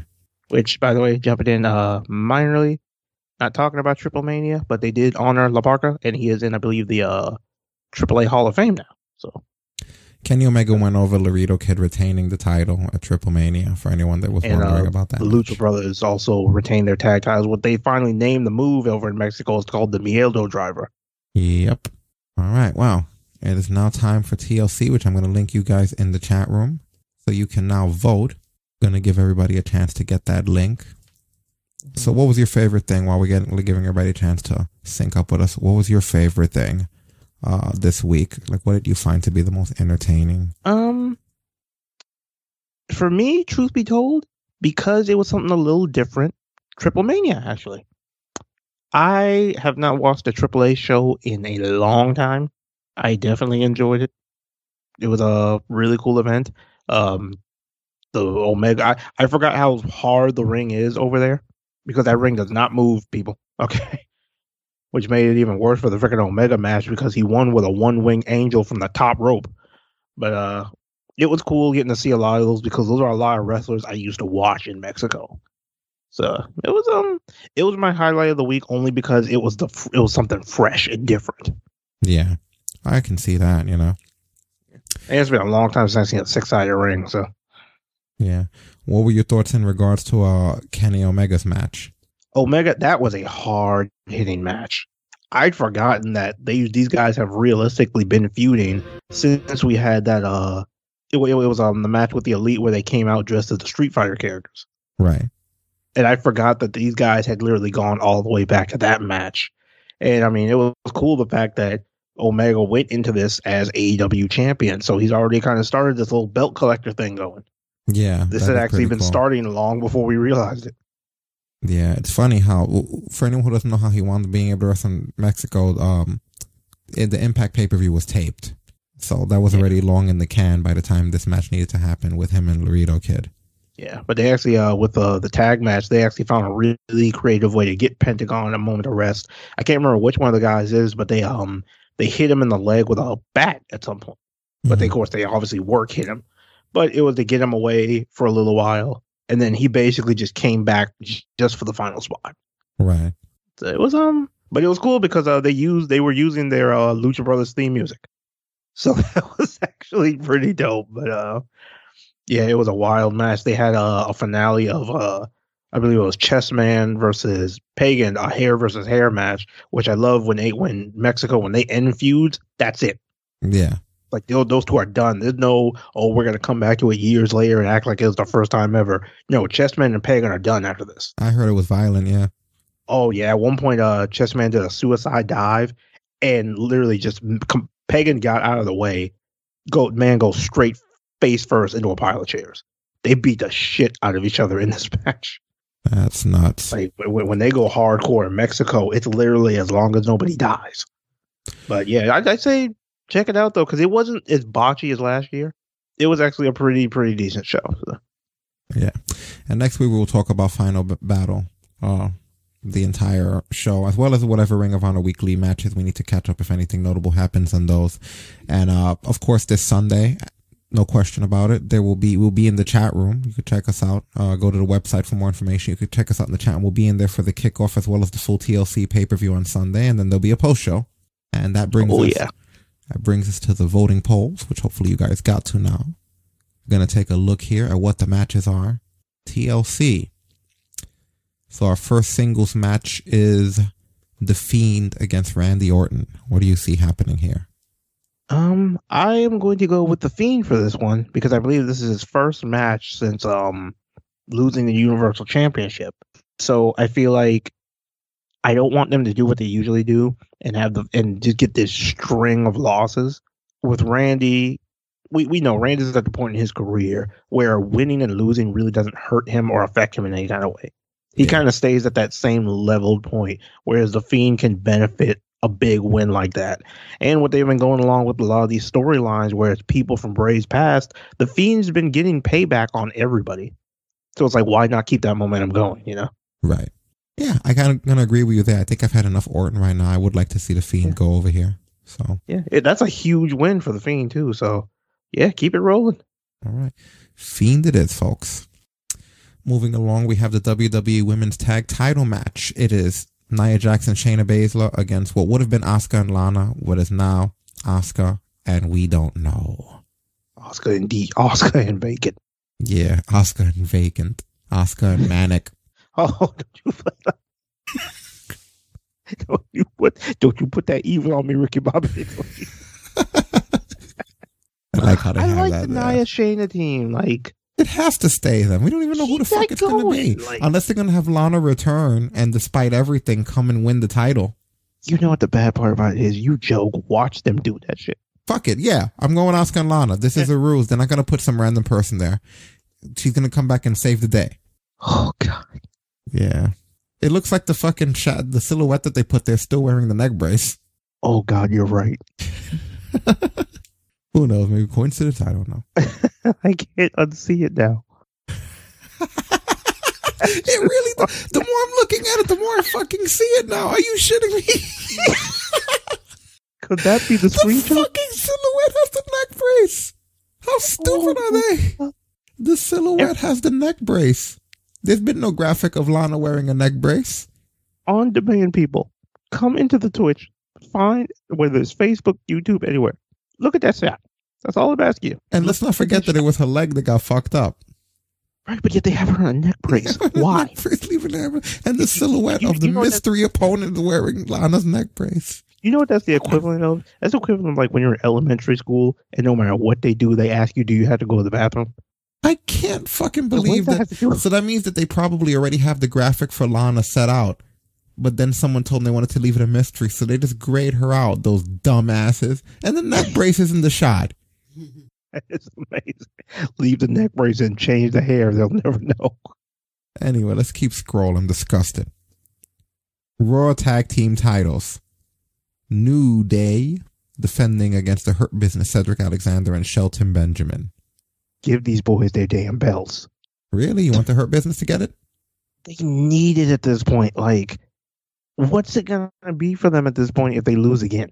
They've already lost in some of the craziest looking ways, whether it be countouts followed by rematches, then fighting guys twice in the same night. I, I don't I, I can't deal with this anymore. Either give them the titles or don't. I'm going just give them the friggin' titles. What's it gonna hurt New Day at this point? All right. Guys are already tagging with you. tag team gods, so it's like I'll take that trip with you. SmackDown Women's title. Sasha Banks defending against Carmella. Sasha Sasha not gonna lose to this this suddenly overpower Carmella. Like she got to she got to put some work in before she come back and just win a title.